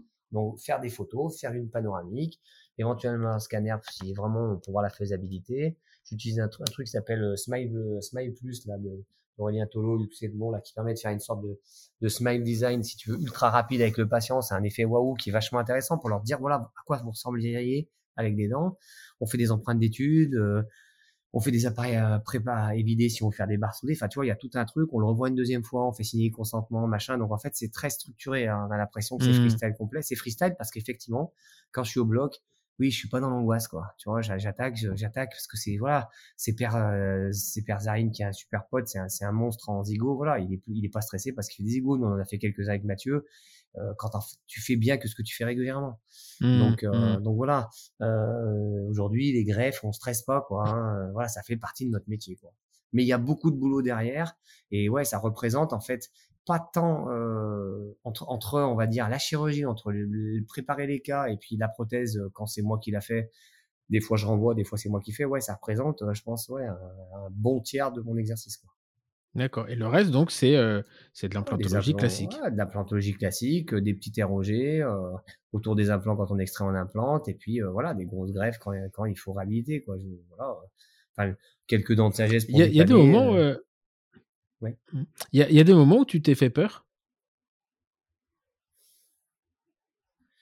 J'ai eu une fois peur. Ouais, j'ai eu une fois peur parce que la nana elle a commencé à dégueuler du sang. euh, j'ai appelé le SAMU. Le, le, ré- le- le régulateur du SAMU te dit, là t'as Evnos, hein. c'est-à-dire t'es à- au, t'es au fin fond du cul du monde. Mm. Il te dit, je suis inquiet pour votre patient, je vous envoie une équipe rapidement. Et là tu te dis, donc là j'ai sorti le défibrillateur, euh, tu vois, l'oxygène elle Mm. l'avait déjà, elle dégueulait, elle retombait dans les pommes, elle revenait à elle. Là j'ai sorti le défibrillateur, j'étais à, j'étais à ça. Là ouais, je me suis dit putain. Et euh, la même année, quasiment, un jour, je suis, dans, je suis sur un truc et je me fais chier. Ça, je me fais l'artère palatine. L'artère palatine, ça, ça traverse le- la table de pont. Hein, ça, ça pisse, ça Mmh. pisse. Et là, en fait, j'ai une sorte de révélation. Tu sais, tu commences à monter dans les tours. T'as, t'as l'arrêt du cul qui fait chenot. euh, Tu transpires de la moustache. Mmh. Tu dis putain, machin. tu t'énerves contre tout le monde. Et à un moment, je me suis dit, attends, est-ce qu'à Sainte-Anne-d'Evenos, avec 1800 habitants, il y a Brad Mark qui va venir pousser la porte en disant, ça va, Mathieu, t'as besoin d'aide? Et là, je me suis dit, non, mais maintenant, tu vas te calmer. Et je ne me suis plus jamais énervé au bloc. Plus jamais. Au bloc, franchement, je suis. Alors, je te dis pas qu'un jour, hein, la ciseaux qui coupe pas, que ça fait deux fois que tu dis qu'il faudrait l'acheter et qu'elle revient dans le cycle Mm. et elle traverse pas la route. Je te dis pas que des fois, tu fais pas, putain, enfin, je pense, je sais pas toi comment tu vis, mais moi, à 45 ans aujourd'hui, j'ai des problèmes de dos, j'ai des problèmes de.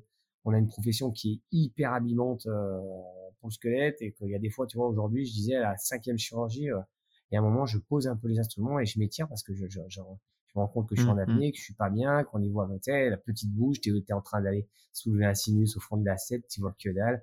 Oui, mais peur, non, peur, je passe souvent. Je, je suis très vigilant. Par exemple, le Holland fort à la mandibule, chez des, des très atrophiques, euh, avec l'artère sous-mentale pas loin, je fais très, très gaffe. J'y vais pas fanfare. Je me dis Mmh, pas, ouais, mmh. cool. L'atrophique, ultra atrophique au maxillaire, franchement, je peux aller faire une soirée mojito la veille, ça m'en, il n'y a pas de souci, quoi. Parce que je sais que j'y arriverai toujours. La mandibule, il faut vraiment faire gaffe. À mon sens. À mon sens, hein. Après, Ah, c'est marrant ça, parce qu'on aurait plus tendance à croire que. euh, parce que je peux te dire que quand, euh, quand tu tapes, euh, enfin, je me suis tapé un Lefort, un Upgevisor, là, enfin, une avancée ouais, mandibulaire, euh, et euh, le maxillaire, c'est dur. hein. Juste après. euh, en tant que ah patient, Hum, hum. Après, c'est ce qu'il y a de plus dur. J'ai fait une vidéo, tu vois, j'ai eu la chance euh, avec Stroman d'être le premier poseur France sur le, les Holland, enfin le Pro Arch en, en TLX, les implants tissu level, la progressive machin. Et le mec qui a fait ça a été un mec adorable, il a vachement joué le jeu, il a accepté qu'on lui fasse des vidéos, des photos. J'ai fait le cas avec Greg Camaléonte, euh, avec qui je gère, un- je lui fais ses cas d'implanto, il me fait mes cas de d'esthétique. Euh, et ce mec, euh, tu vois, je, je, je, je l'ai fait parler en gros. Hein. Et euh, le truc qui revient souvent en tous les cas pour le Holland Force, ça c'est un truc vachement intéressant, c'est qu'il y a très peu de suite post-op. Par Mhm. rapport aux greffes, des fois, putain, tu fais une toute petite greffe, tu dilacères le, le périoste, machin, t'é- t'écartes pour retirer le pyjama Jeanne de lapin, les mecs ils ressortent le lendemain, putain, Hum, après hum, ils ont hum. qu'ils ont bouffé des, ils ont une patate au, contre la joue, et alors que sur le Holland Force, c'est très fréquent, il y a les un tiers de mes patients, ils prennent le doliprane que j'aurais donné. Vraiment. Et ça, c'est Ouais. assez fabuleux parce que je pense que euh, tu remets au même niveau, quoi. Ouais, ouais, là, le, le... autant à ce que, ce que je dis, pour le coup, j'ai connu le haut et le bas en même temps. Le bas, c'est. Ensuite, post-opératoire, c'est pas méchant. Par contre, t'en chies pendant deux ans parce que je suis anesthésié euh, des deux, du foramen au Ouais. foramen. Ouais. Le haut, par contre, euh, ouais, tu, tu morfles. Hein. Mais c'est des chirurgies, c'est des chirurgies Ouais. qui sont hyper lourdes. Hein. Un moment, il faut, enfin, Ah, il faut lourd. pas faire passer ce genre de chirurgie pour des choses. euh, Nous, non, si tu veux, c'est simple parce qu'on extrait des dents et on en profite pour mettre un clou. En gros, c'est comme ça qu'il faut le voir. Hum. Donc il y a, il y a, il y a pas de risque en fait. Il y a, y a très peu de risque. Donc ouais, moi dans mon exercice, je, je te le dis, tu vois, j'ai repris là, j'étais en vacances, j'ai repris ce matin, j'étais content d'aller au bloc. je suis Mm. vraiment content d'un blog, je m'éclate. Après, voilà, pour le blog, on me fait jamais chier. J'écoute la musique que je veux. Euh, je je suis, je- j'ai un relationnel avec des patients qui, tu te doutes bien, est un peu atypique. Euh, J'en tutoie beaucoup, euh, mais sans manquer de respect pour autant. J'ai juste une, euh, voilà, j'ai j'ai l'image de, de Pierre Schlecher qui me disait, euh, les patients, c'est un peu, il imaginait ça en disant, voilà, tu traverses une rivière, il va y avoir des bouts de bois, il y aura du courant, mais je te lâcherai pas la main, et on va traverser la rivière. Et cette image, elle m'est restée. Moi, mes patients, ils ont tous mon portable. Il n'y en a pas un qui m'appelle. hein Mm. parce qu'ils savent que voilà, ils m'appellent quand c'est chaud. Et quand c'est chaud et qu'ils m'appellent, c'est très bien qu'ils m'aient appelé. Et s'il faut y aller un Mhm. dimanche, parce que quand je me suis coupé les doigts, comme tu as compris en décembre, là, je me suis haché les doigts. Le lendemain, le lendemain matin, j'ai un mec à qui j'avais fait un run fort et j'avais pas fait de barre sous deux, ça, ça a explosé. Je suis allé réparer Mhm. ça avec de la résine auto avec ma main droite et ma fille de 10 ans qui tenait la spie, tu vois. Donc euh, voilà. Non, mais sinon, ouais, j'ai pas de stress. euh, j'ai fait un, un exercice qui est très très euh, pragmatique. Donc en fait, j'ai pas, je pars, je ne fais que ce que je sais faire. Je ne pars pas en Mm. freestyle. euh, Et alors, Et alors pour euh, pour euh, compléter tout ça, donc c'est comment vient te vient l'idée avec Mathieu de monter le euh, euh, For Your Smile? Comme ça vient naturellement, c'est c'est au Oh. début pour déconner ou Eh ben, alors au début, on fait bon avec Mathieu, on, on, on s'entend bien, on va faire notre, début d'implanto, machin, et, puis on va voir Ma- Malo, etc. Et à l'époque, Nobel, voilà, on commence un peu, tu vois, on commence un peu à faire des trucs, quoi, à communiquer, à sur nos réseaux correspondants, etc. Et euh, Nobel, euh, on leur dit, moi, moi, en gros, je leur dis, voilà, est-ce que moi, j'ai j'ai- j'ai- j'ai envie de faire des trucs, est-ce que vous me suivez? Alors, tu sais, les grosses boîtes, tu sais un peu comment ça se passe, un peu en avant, un peu en arrière, et deux pas sur le Mm. côté. Je, ils sentent que ça commence à me les gonfler menus, donc ils nous font intervenir en 2015 au, ou en 2016 au symposium Nobel. Et là, je me souviens, euh, on y allait en- ben, à la à la Chotard-Collin, quoi. hein, C'est-à-dire, on a fait, euh, on a, je me souviens, il y avait, une- il y avait 90 places, les mecs rentraient, les mecs de la sécurité les faisaient sortir parce qu'il y avait plus de place au niveau sécurité. On a fait un peu le show et euh, les gens m'en parlent encore. T'as des mecs qui viennent dans le cadre du mentorat parce qu'ils m'ont vu en 2016 faire les claquettes. hmm, Et euh, suite à ça, j'ai envie de faire des trucs. J'ai pas, j'ai pas envie de, comment dire. Ça m'intéresse de faire des formations, mais parce que la formation, ce qui est génial, d'abord, tu apprends beaucoup des autres et ça t'oblige à être bon. En fait, t'es obligé, tu, tu, tu peux pas t'arranger avec ta conscience. hmm, Sais, il y a des fois où tu fais, bon, allez, on verra. Là, tu fais tous les cas, tu iconographies tous les cas. Donc, oui, il y a un moment, en termes de photos, il viendra après. Hein. Tu es obligé de brader. Tu es obligé d'être, enfin, d'être bon. Tu vois ce que je veux dire? De, de, de, comme on dit chez moi, de tâcher moyen de faire au mieux, quoi. De vraiment de pousser les curseurs. Et en 2016, euh, moi, ça bricole. Je, je rencontre un mec qui s'appelle Georges Chulio, qui est mon commercial euh, Stroman. Enfin, je rencontre ce mec, un super mec, un mec qui m'a beaucoup mis le pied à l'étrier chez Stroman. Et euh, je commence à passer chez eux. Et à l'époque, en fait, ils avaient, pour la petite histoire, Stroman, c'est tissu level, quoi. C'est une dent, un implant, c'est pas du tout fait pour euh, les mises en charge immédiates, etc. Et moi, je leur dis, bah, donnez-moi vos implants, je vais faire des, je vais faire des pro quoi. Donc, je me mets en faire pas mal. Et à l'époque, ils lancent le pro Et euh, je suis invité à, à Barcelone, justement, pour, euh, avec plein d'experts, de, de mecs comme moi, de, de, de l'Europe. Et on, on, on définit les bases de, de ce qu'on va être le pro Et je me souviens, à l'époque, on y va en mars, en novembre. Et le mec me dit, on est une vingtaine, tu vois, 25. Et le mec me dit, bah, vous revenez en mars, mais avec des cas. Donc là, tu te doutes bien que sur les 25, on était plus de 12. Et moi, je fais une conf, mon petit. En anglais, les mecs, ils saignaient des oreilles. J'étais avec mon prothésiste. Euh, Il parle pas un mot d'anglais. Et en fait, par contre, j'ai su après que, ça leur avait beaucoup plu parce que j'ai parlé de prothèse. J'ai parlé. Mhm. Il y avait mon prothésiste qui expliquait ce qu'il faisait de son côté, ce que je faisais, d'où on partait et où on arrivait. Il y avait un, tu vois, c'était protocolé, quoi. Et euh, là, Stroman a commencé à me faire rentrer pas mal dans des trucs. Et à l'époque, avec Mathieu, on commence à publier des cas. Moi, pour dire, je suis rentré euh, sur Facebook en 2018. Hein. Je connaissais pas avant. Enfin, j'avais- j'étais Ah pas ouais? là-dessus. Ah ouais. Et donc, on commence à créer une page. Et à un moment, les mecs nous disent, euh, faut faire un groupe. Alors, tu sais, moi, je dis, un groupe, une page, c'est quoi la différence? Bah, il y a que toi qui peux mettre sur une page. Et on commence à faire un groupe. Et là, je, je me prends au jeu et je, je m'impose de publier. Bah, tu es rentré un peu, un peu, à, à- un petit peu après. C'est-à-dire que moi, j'étais très, très motivé. J'ai, je publiais un cas par semaine. Je m'imposais, tu vois, bah, bah, bah, bah, bah. de- de- et, et j'invitais des gens, donc on est rapidement monté à, aujourd'hui on est 5400, on est rapidement monté à 2-3000, tu vois, en, Hmm. en un an et demi, en deux ans, quoi, tu vois. Et euh, j'avais envie de voir un peu ce que les autres proposaient, etc. Et puis, euh, et puis ça m'a plu un peu, tu vois, à ce moment-là, je vais voir, je rencontre Greg Camaleon à la type. Et euh, en fait, je le connaissais déjà parce que Greg, il était venu faire une journée ciotadenne qu'on organisait à Sanaric, à Bandol, tu vois, la journée Mhm, ciotadenne mhm. à Bandol, c'est comme la journée euh, de Reims euh, à Mhm. Clermont, tu vois, voilà. Et euh, je vois ce mec je vois Greg Cavaliante qui, qui monte des facettes avec des lumières polarisées et tout. Mmh. Et là, j'hallucine. Je me dis, non. C'est quoi, ça m'a rassuré. Je me suis dit, si demain, mon gamin se pète la centrale sur le bord de la, lavabo, je connais un mec qui sait faire.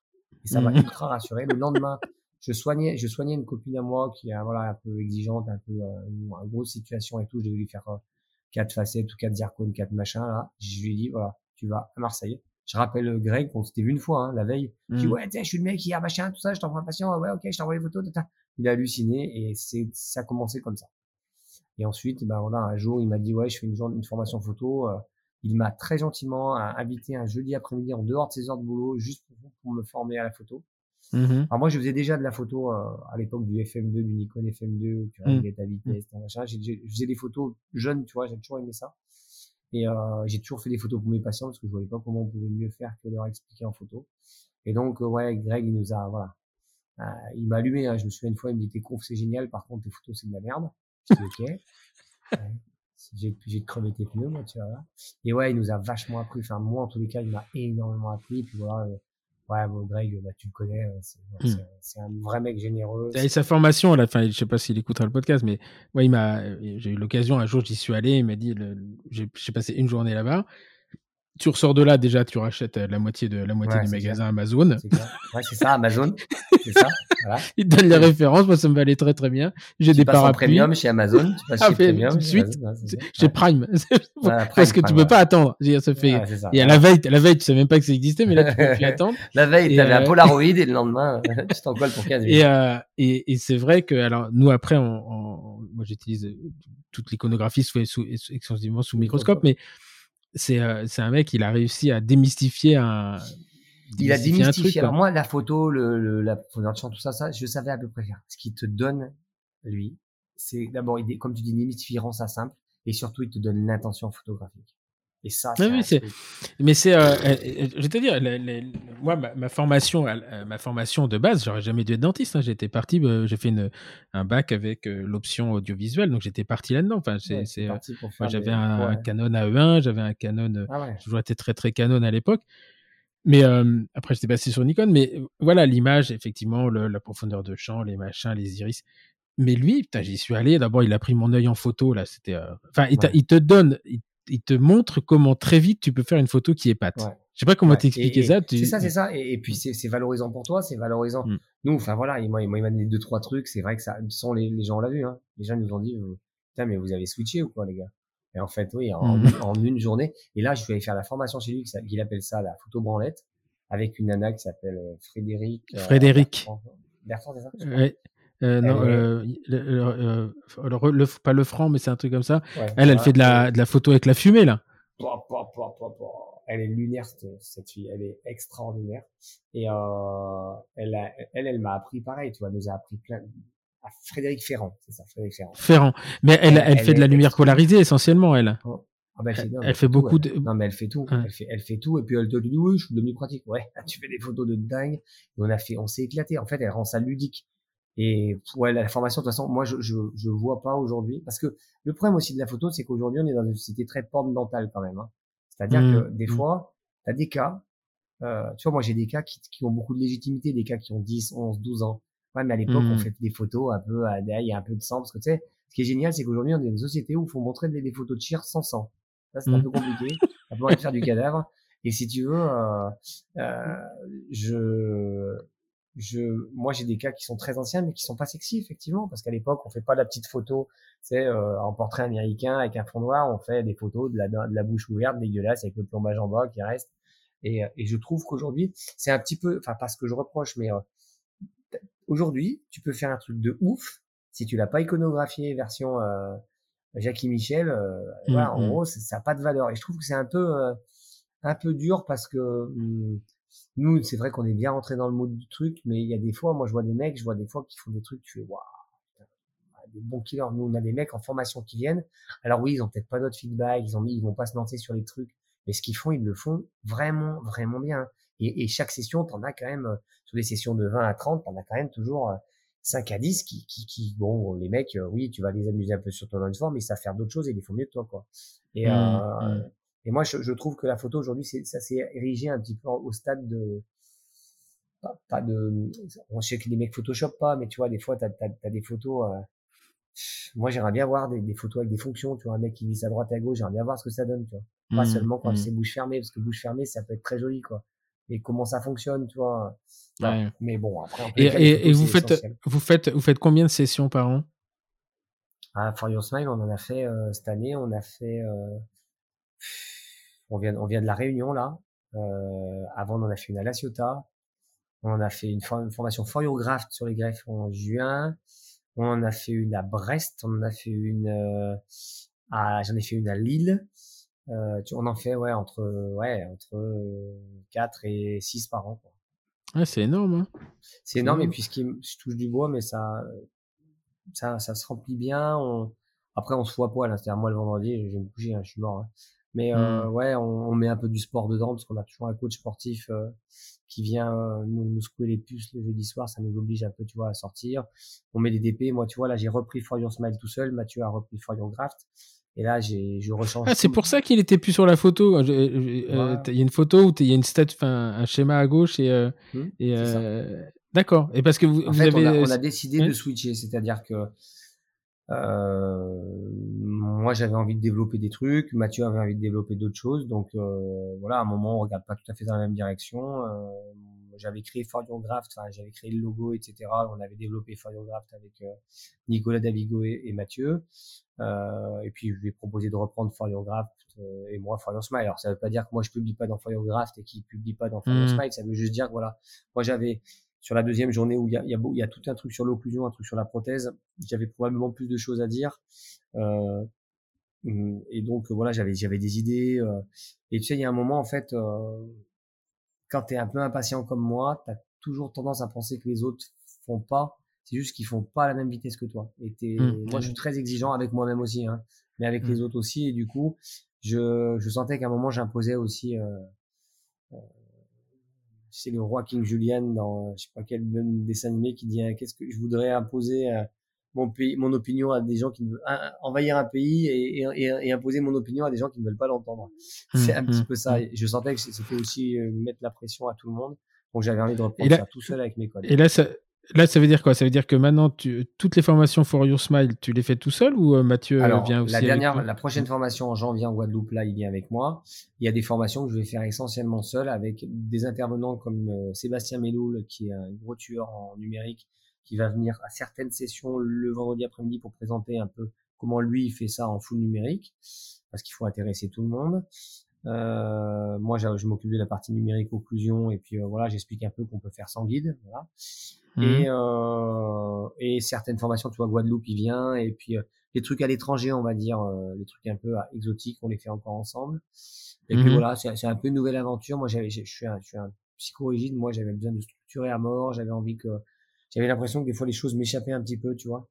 Et euh, mmh j'avais besoin, j'avais besoin de, de, de, refaire. Là, je suis en train de refaire toutes les cons. J'avais envie de, de structurer. Et puis j'ai essayé de me poser la question. Les gens, ils te posent des questions. Qu'est-ce qu'il y a derrière ces questions? En fait, qu'est-ce que toi, qu'est-ce qui te paraît simple pour toi, mais qui, qui n'est pas limpide pour les gens? Et, euh, je suis en train de mmh. refaire là-dessus.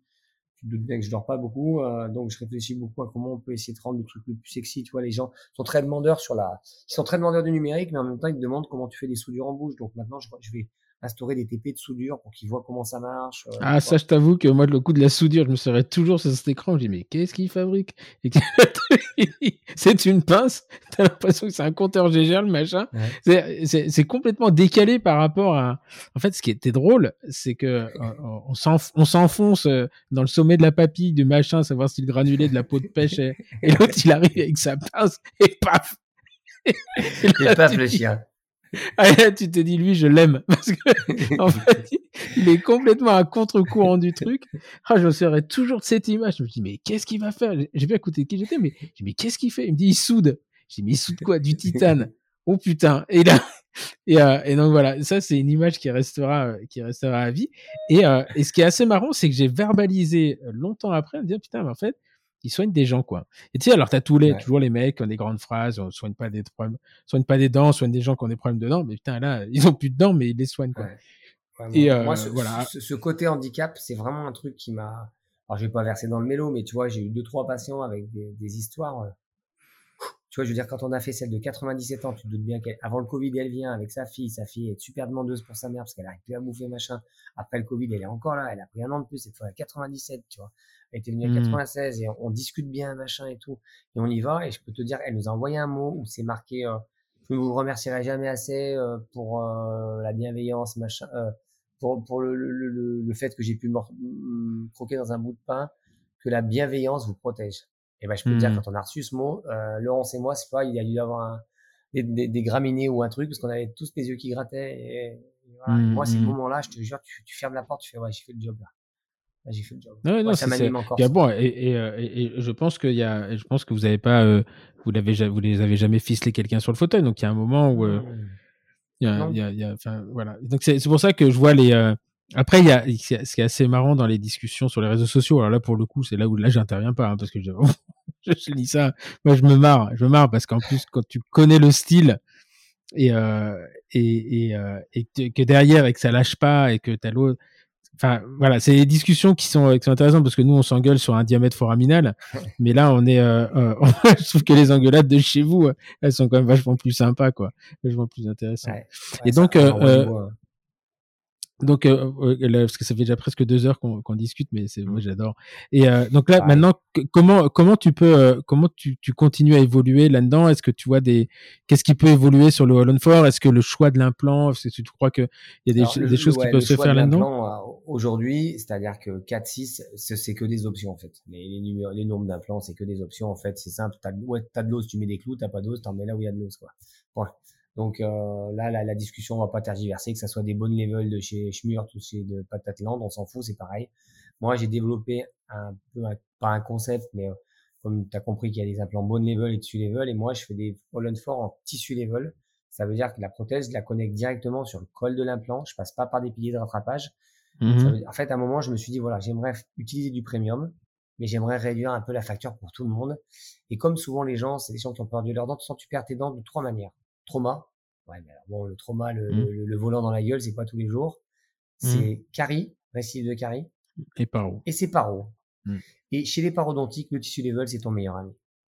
Il n'y a pas à tortiller, c'est ton meilleur ami. Donc en fait, je fais des all en mettant deux droits, deux angulés. Comme je connecte la prothèse directement à plat, ça sous-entend que je peux pas anguler mes implants tissu level disto de plus de 20 25 degrés. En cours, je dis 20, comme ça, ça Et si tu veux, c'est un protégé, c'est un protocole ultra simple, quatre implants la prothèse qui se vise dessus, terminé. Voilà. Mmh. Et moi, j'aime cette simplicité. Euh, je l'ai fait avec tous les implants de level qui existent chez Stroman. J'ai lancé le TLX. Alors, effectivement, maxillaire, ça accroche un peu plus. C'est des détails, tout ça. Oui, l'implant est, mieux, mais c'est des détails. Il y a plein d'autres systèmes. Il y a plein de systèmes qui font du level. Alors, nous, c'est un peu le problème aujourd'hui, c'est que nous, on, travaille beaucoup avec Stroman. Donc, euh, il y a des gens qui veulent pas trop faire notre compte parce qu'ils ont peur que, comme ils travaillent pas avec Stroman, ils puissent pas appliquer. En fait, on monte plein de cas. Moi, je monte des cas avec du générique, du Easy Implant, du Nobel, du Stroman, du euh, voilà, on l'a fait avec plein de systèmes parce qu'on a eu, comme tout, hein, tu as, travaillé avec des matériaux différents, nous on a travaillé avec des implants différents. La philosophie, elle est toujours la même. Donc aujourd'hui, ben, mon exercice, c'est, euh, c'est, je travaille deux jours et demi, le lundi, le mardi et le jeudi matin. J'ai jamais travaillé le mercredi depuis que mes enfants sont nés pour être avec eux. Je travaille pas les vendredis, je vais poser des implants chez des potes euh, à droite ou à gauche, euh, où je fais des confs, où euh, je vais faire du wingfoil, où je vais courir, ou voilà. Et euh, je travaille évidemment pas le samedi. Le dernier qui m'a vu bosser le samedi, il habitait en face du cimetière. Maintenant, il habite en face de chez lui. Euh, voilà. Et cette année, ça a été une année un peu de transition. L'année a été difficile pour moi, d'un point de vue personnel. J'ai pris j'ai, j'ai pris cher, quoi. Et euh, je m'oriente que, tu vois, j'ai eu la chance un peu en septembre quand ça allait mieux de faire un congrès à j'ai fait Dubaï avec ses pères, euh, Payam en plein confinement, c'était magique, quoi, avec Seb Meloul et tout, c'était dingue. En, septembre, j'ai eu la chance d'aller à Tarifa où on a pu naviguer. En fait, je fais que des choses que j'ai envie de faire. Je ne me fais mmh. chier. C'est terminé. Je ne fais que des choses que j'ai envie de faire. Euh, je fonctionne évidemment beaucoup à l'humain, donc c'est souvent des histoires, comme avec les patients. Et euh, ouais, une grosse partie de mon activité c'est la chair, une autre grosse partie c'est les confs, euh, les congrès, les machins. Et puis surtout, la plus grosse partie, ben, c'est celle que tu imagines, hein, c'est ma famille, quoi. Mmh. Mes, mmh, enfants mmh. et ma famille. Ok. Bah, écoute, super. Donc, le prochain, un des prochains congrès, ce sera euh, Valmorel. Euh, prochain congrès, Valmorel, ouais. Valmorel au mois de mars. L'ultime crit. Ultime Crit. et donc voilà, et, c'est assez marrant parce que c'est comme le type, mais au ski. Alors la type, c'était l'association, enfin c'est le congrès où on s'est rencontrés en Tunisie. Et à part un ou deux, je crois, fin de mémoire, il n'y avait pas Fredro. Il n'y a, pas Fredro à la type. Lui, il a l'air d'être. Alors moi, je le connais parce qu'on a vu faire des crits. Vous avez fait des crits ensemble. Il m'a dit. Oui, ça se peut. On a, lui, je crois qu'il vaut des points d'après ce que. Il vaut des points. Ouais, il vaut des points. Bah, il y a toi. Il y a, mm. il y a Greg, il y a Sefer Zarine, il y a un mec qui s'appelle Paul Fournier qui a l'air d'être bien barré de Clermont-Ferrand, qui envoie bien du steak. Il y a, il y a Pasquale, euh, Dimitri Pasquale, qui est un mec qui est hyper, qui a un maxillofacial qui est ultra abouti en chair guidée. Euh, il y a, il y a plein de il y a Anne Languet. Euh, il y a Anne aussi avec, avec, avec, Nicolas Davido. Qui vont faire un truc. Il y a, il y a Perrine Ballon je connais une nana qui fait de la paro, qui est de Metz, qui est, ouais, qui elle pique un peu quoi. Voilà, donc là, je crois euh, qu'il, je sais pas si il doit rester des places d'après ce que j'ai vu sur ça le. Y est, ça y est, on, a, on, a, on, a, ouvert il y a pas très longtemps, c'est parti quoi. Voilà, donc c'est parti. Vous pouvez euh, contacter euh, donc soit via For Your Smile si ça sur vous intéresse. On a tout mis sur, ouais, il nous appelle sur ABCDan ou For Your Smile sur le site internet. Ou sur, moi, vu qu'on s'était marré à la type, j'ai un peu hâte. et puis j'ai lancé un défi au professeur Roux sur un slalom, mais je crois qu'il skie pas mal en fait, cet enfoiré. C'est pas grave. Non, mais en plus, ça va être bien parce qu'on là, on va faire des sorties hors piste. On a pris des mecs de l'EFS pour nous, pour nous amener dans des endroits sympas. On va ricaner. Hein. Ok. Eh ben, écoute, euh, voilà. Bah écoute, merci en tout cas de, de ce bon moment. On a, on a eu du mal à. On a eu du mal de trouver un moment. Bah voilà, c'est en fait c'est l'idée du podcast aussi, c'est de euh, je pense que tout ça, tu l'as déjà raconté à, quelqu'un à droite, à gauche, lors des congrès, tu racontes tout ça autour d'un ouais, mais là, verre. ouais, mais d'en parler comme ça, ça fait faire beaucoup hein. d'introspection sur toi-même mmh. et sur, euh, sur pourquoi effectivement tu as fait ces choix, etc. Et, euh, et c'était l'idée du podcast, c'est que moi, j'ai, à chaque fois que je rencontre quelqu'un, il me raconte sa vie et enfin ses histoires et, et, et, et je trouve que c'est dommage de les garder que de façon très, enfin, très en catimini comme ça. Et c'est sympa de, voilà. Et on a passé la 26, euh, les 26 000 écoutes euh, sur le podcast. Euh, au moment où on enregistre là cette semaine avec Nicolas Nicolas Boutin et donc ouais ouais donc c'est voilà il y aura 100 numéros hein, parce que je m'étais fixé à 100 100 épisodes on en est à 34 35 et il y a une, liste qui est assez intéressante avec des, des, des profils très différents et euh, voilà, en tout cas, je te remercie parce que quand je t'ai quand je t'ai proposé ça tout de suite, tu m'as dit ah bah oui super. Et, euh, et donc euh, donc voilà, on a réussi à le faire. Voilà. C'est un bah, vrai plaisir pour moi aussi. Et bah écoute, en tous les cas, continue bien à faire ça et puis. C'est gentil. Et puis je me souviens dans les questions que tu m'avais posées, tu m'avais dit quel conseil tu donnerais à un jeune praticien. Voilà, on a un boulot qui est extraordinaire. On a plein de manières de l'exercer. C'est juste toi qui vas te faire ton métier quoi. Et, euh, Exactement. et, que, euh, et, surtout, rien n'arrive par hasard parce que, en fait, tu, euh, je disais tout à l'heure où la poule et l'œuf, on va pas revenir sur cette discussion-là, mmh. mais moi, je suis persuadé que c'est le caractère des gens et que si, si vous en avez un peu dans le froc, et ben, tout peut arriver. Il suffit juste d'aller. et on rencontre pas les gens par hasard. Ça, j'en suis, j'en suis persuadé. Il y a des occasions qui font de la ronde Parce que mmh. tu n'as pas fait beaucoup de jeux de mots avec Lucette et Morissette, parce que ça j'adore. Mais voilà, il y en a une, question, qui font de la. En tout cas, merci beaucoup Mathieu. Merci à vous tous de nous avoir écoutés. Et puis, euh, je suis sûr que si vous avez, euh, si vous avez écouté en faisant votre footing, eh bien, euh, vous n'aurez pas vu le temps passer et, et vous préparez pour n'importe quel semi-marathon. En attendant, moi, je vous donne rendez-vous la semaine prochaine pour un nouvel épisode, nouvelle personnalité, notre histoire. Et puis, en essayant, en essayant de, de vous trouver des histoires qui diffèrent les unes des autres parce que c'est ça qui fait que c'est intéressant. Merci beaucoup. À très bientôt. Au revoir.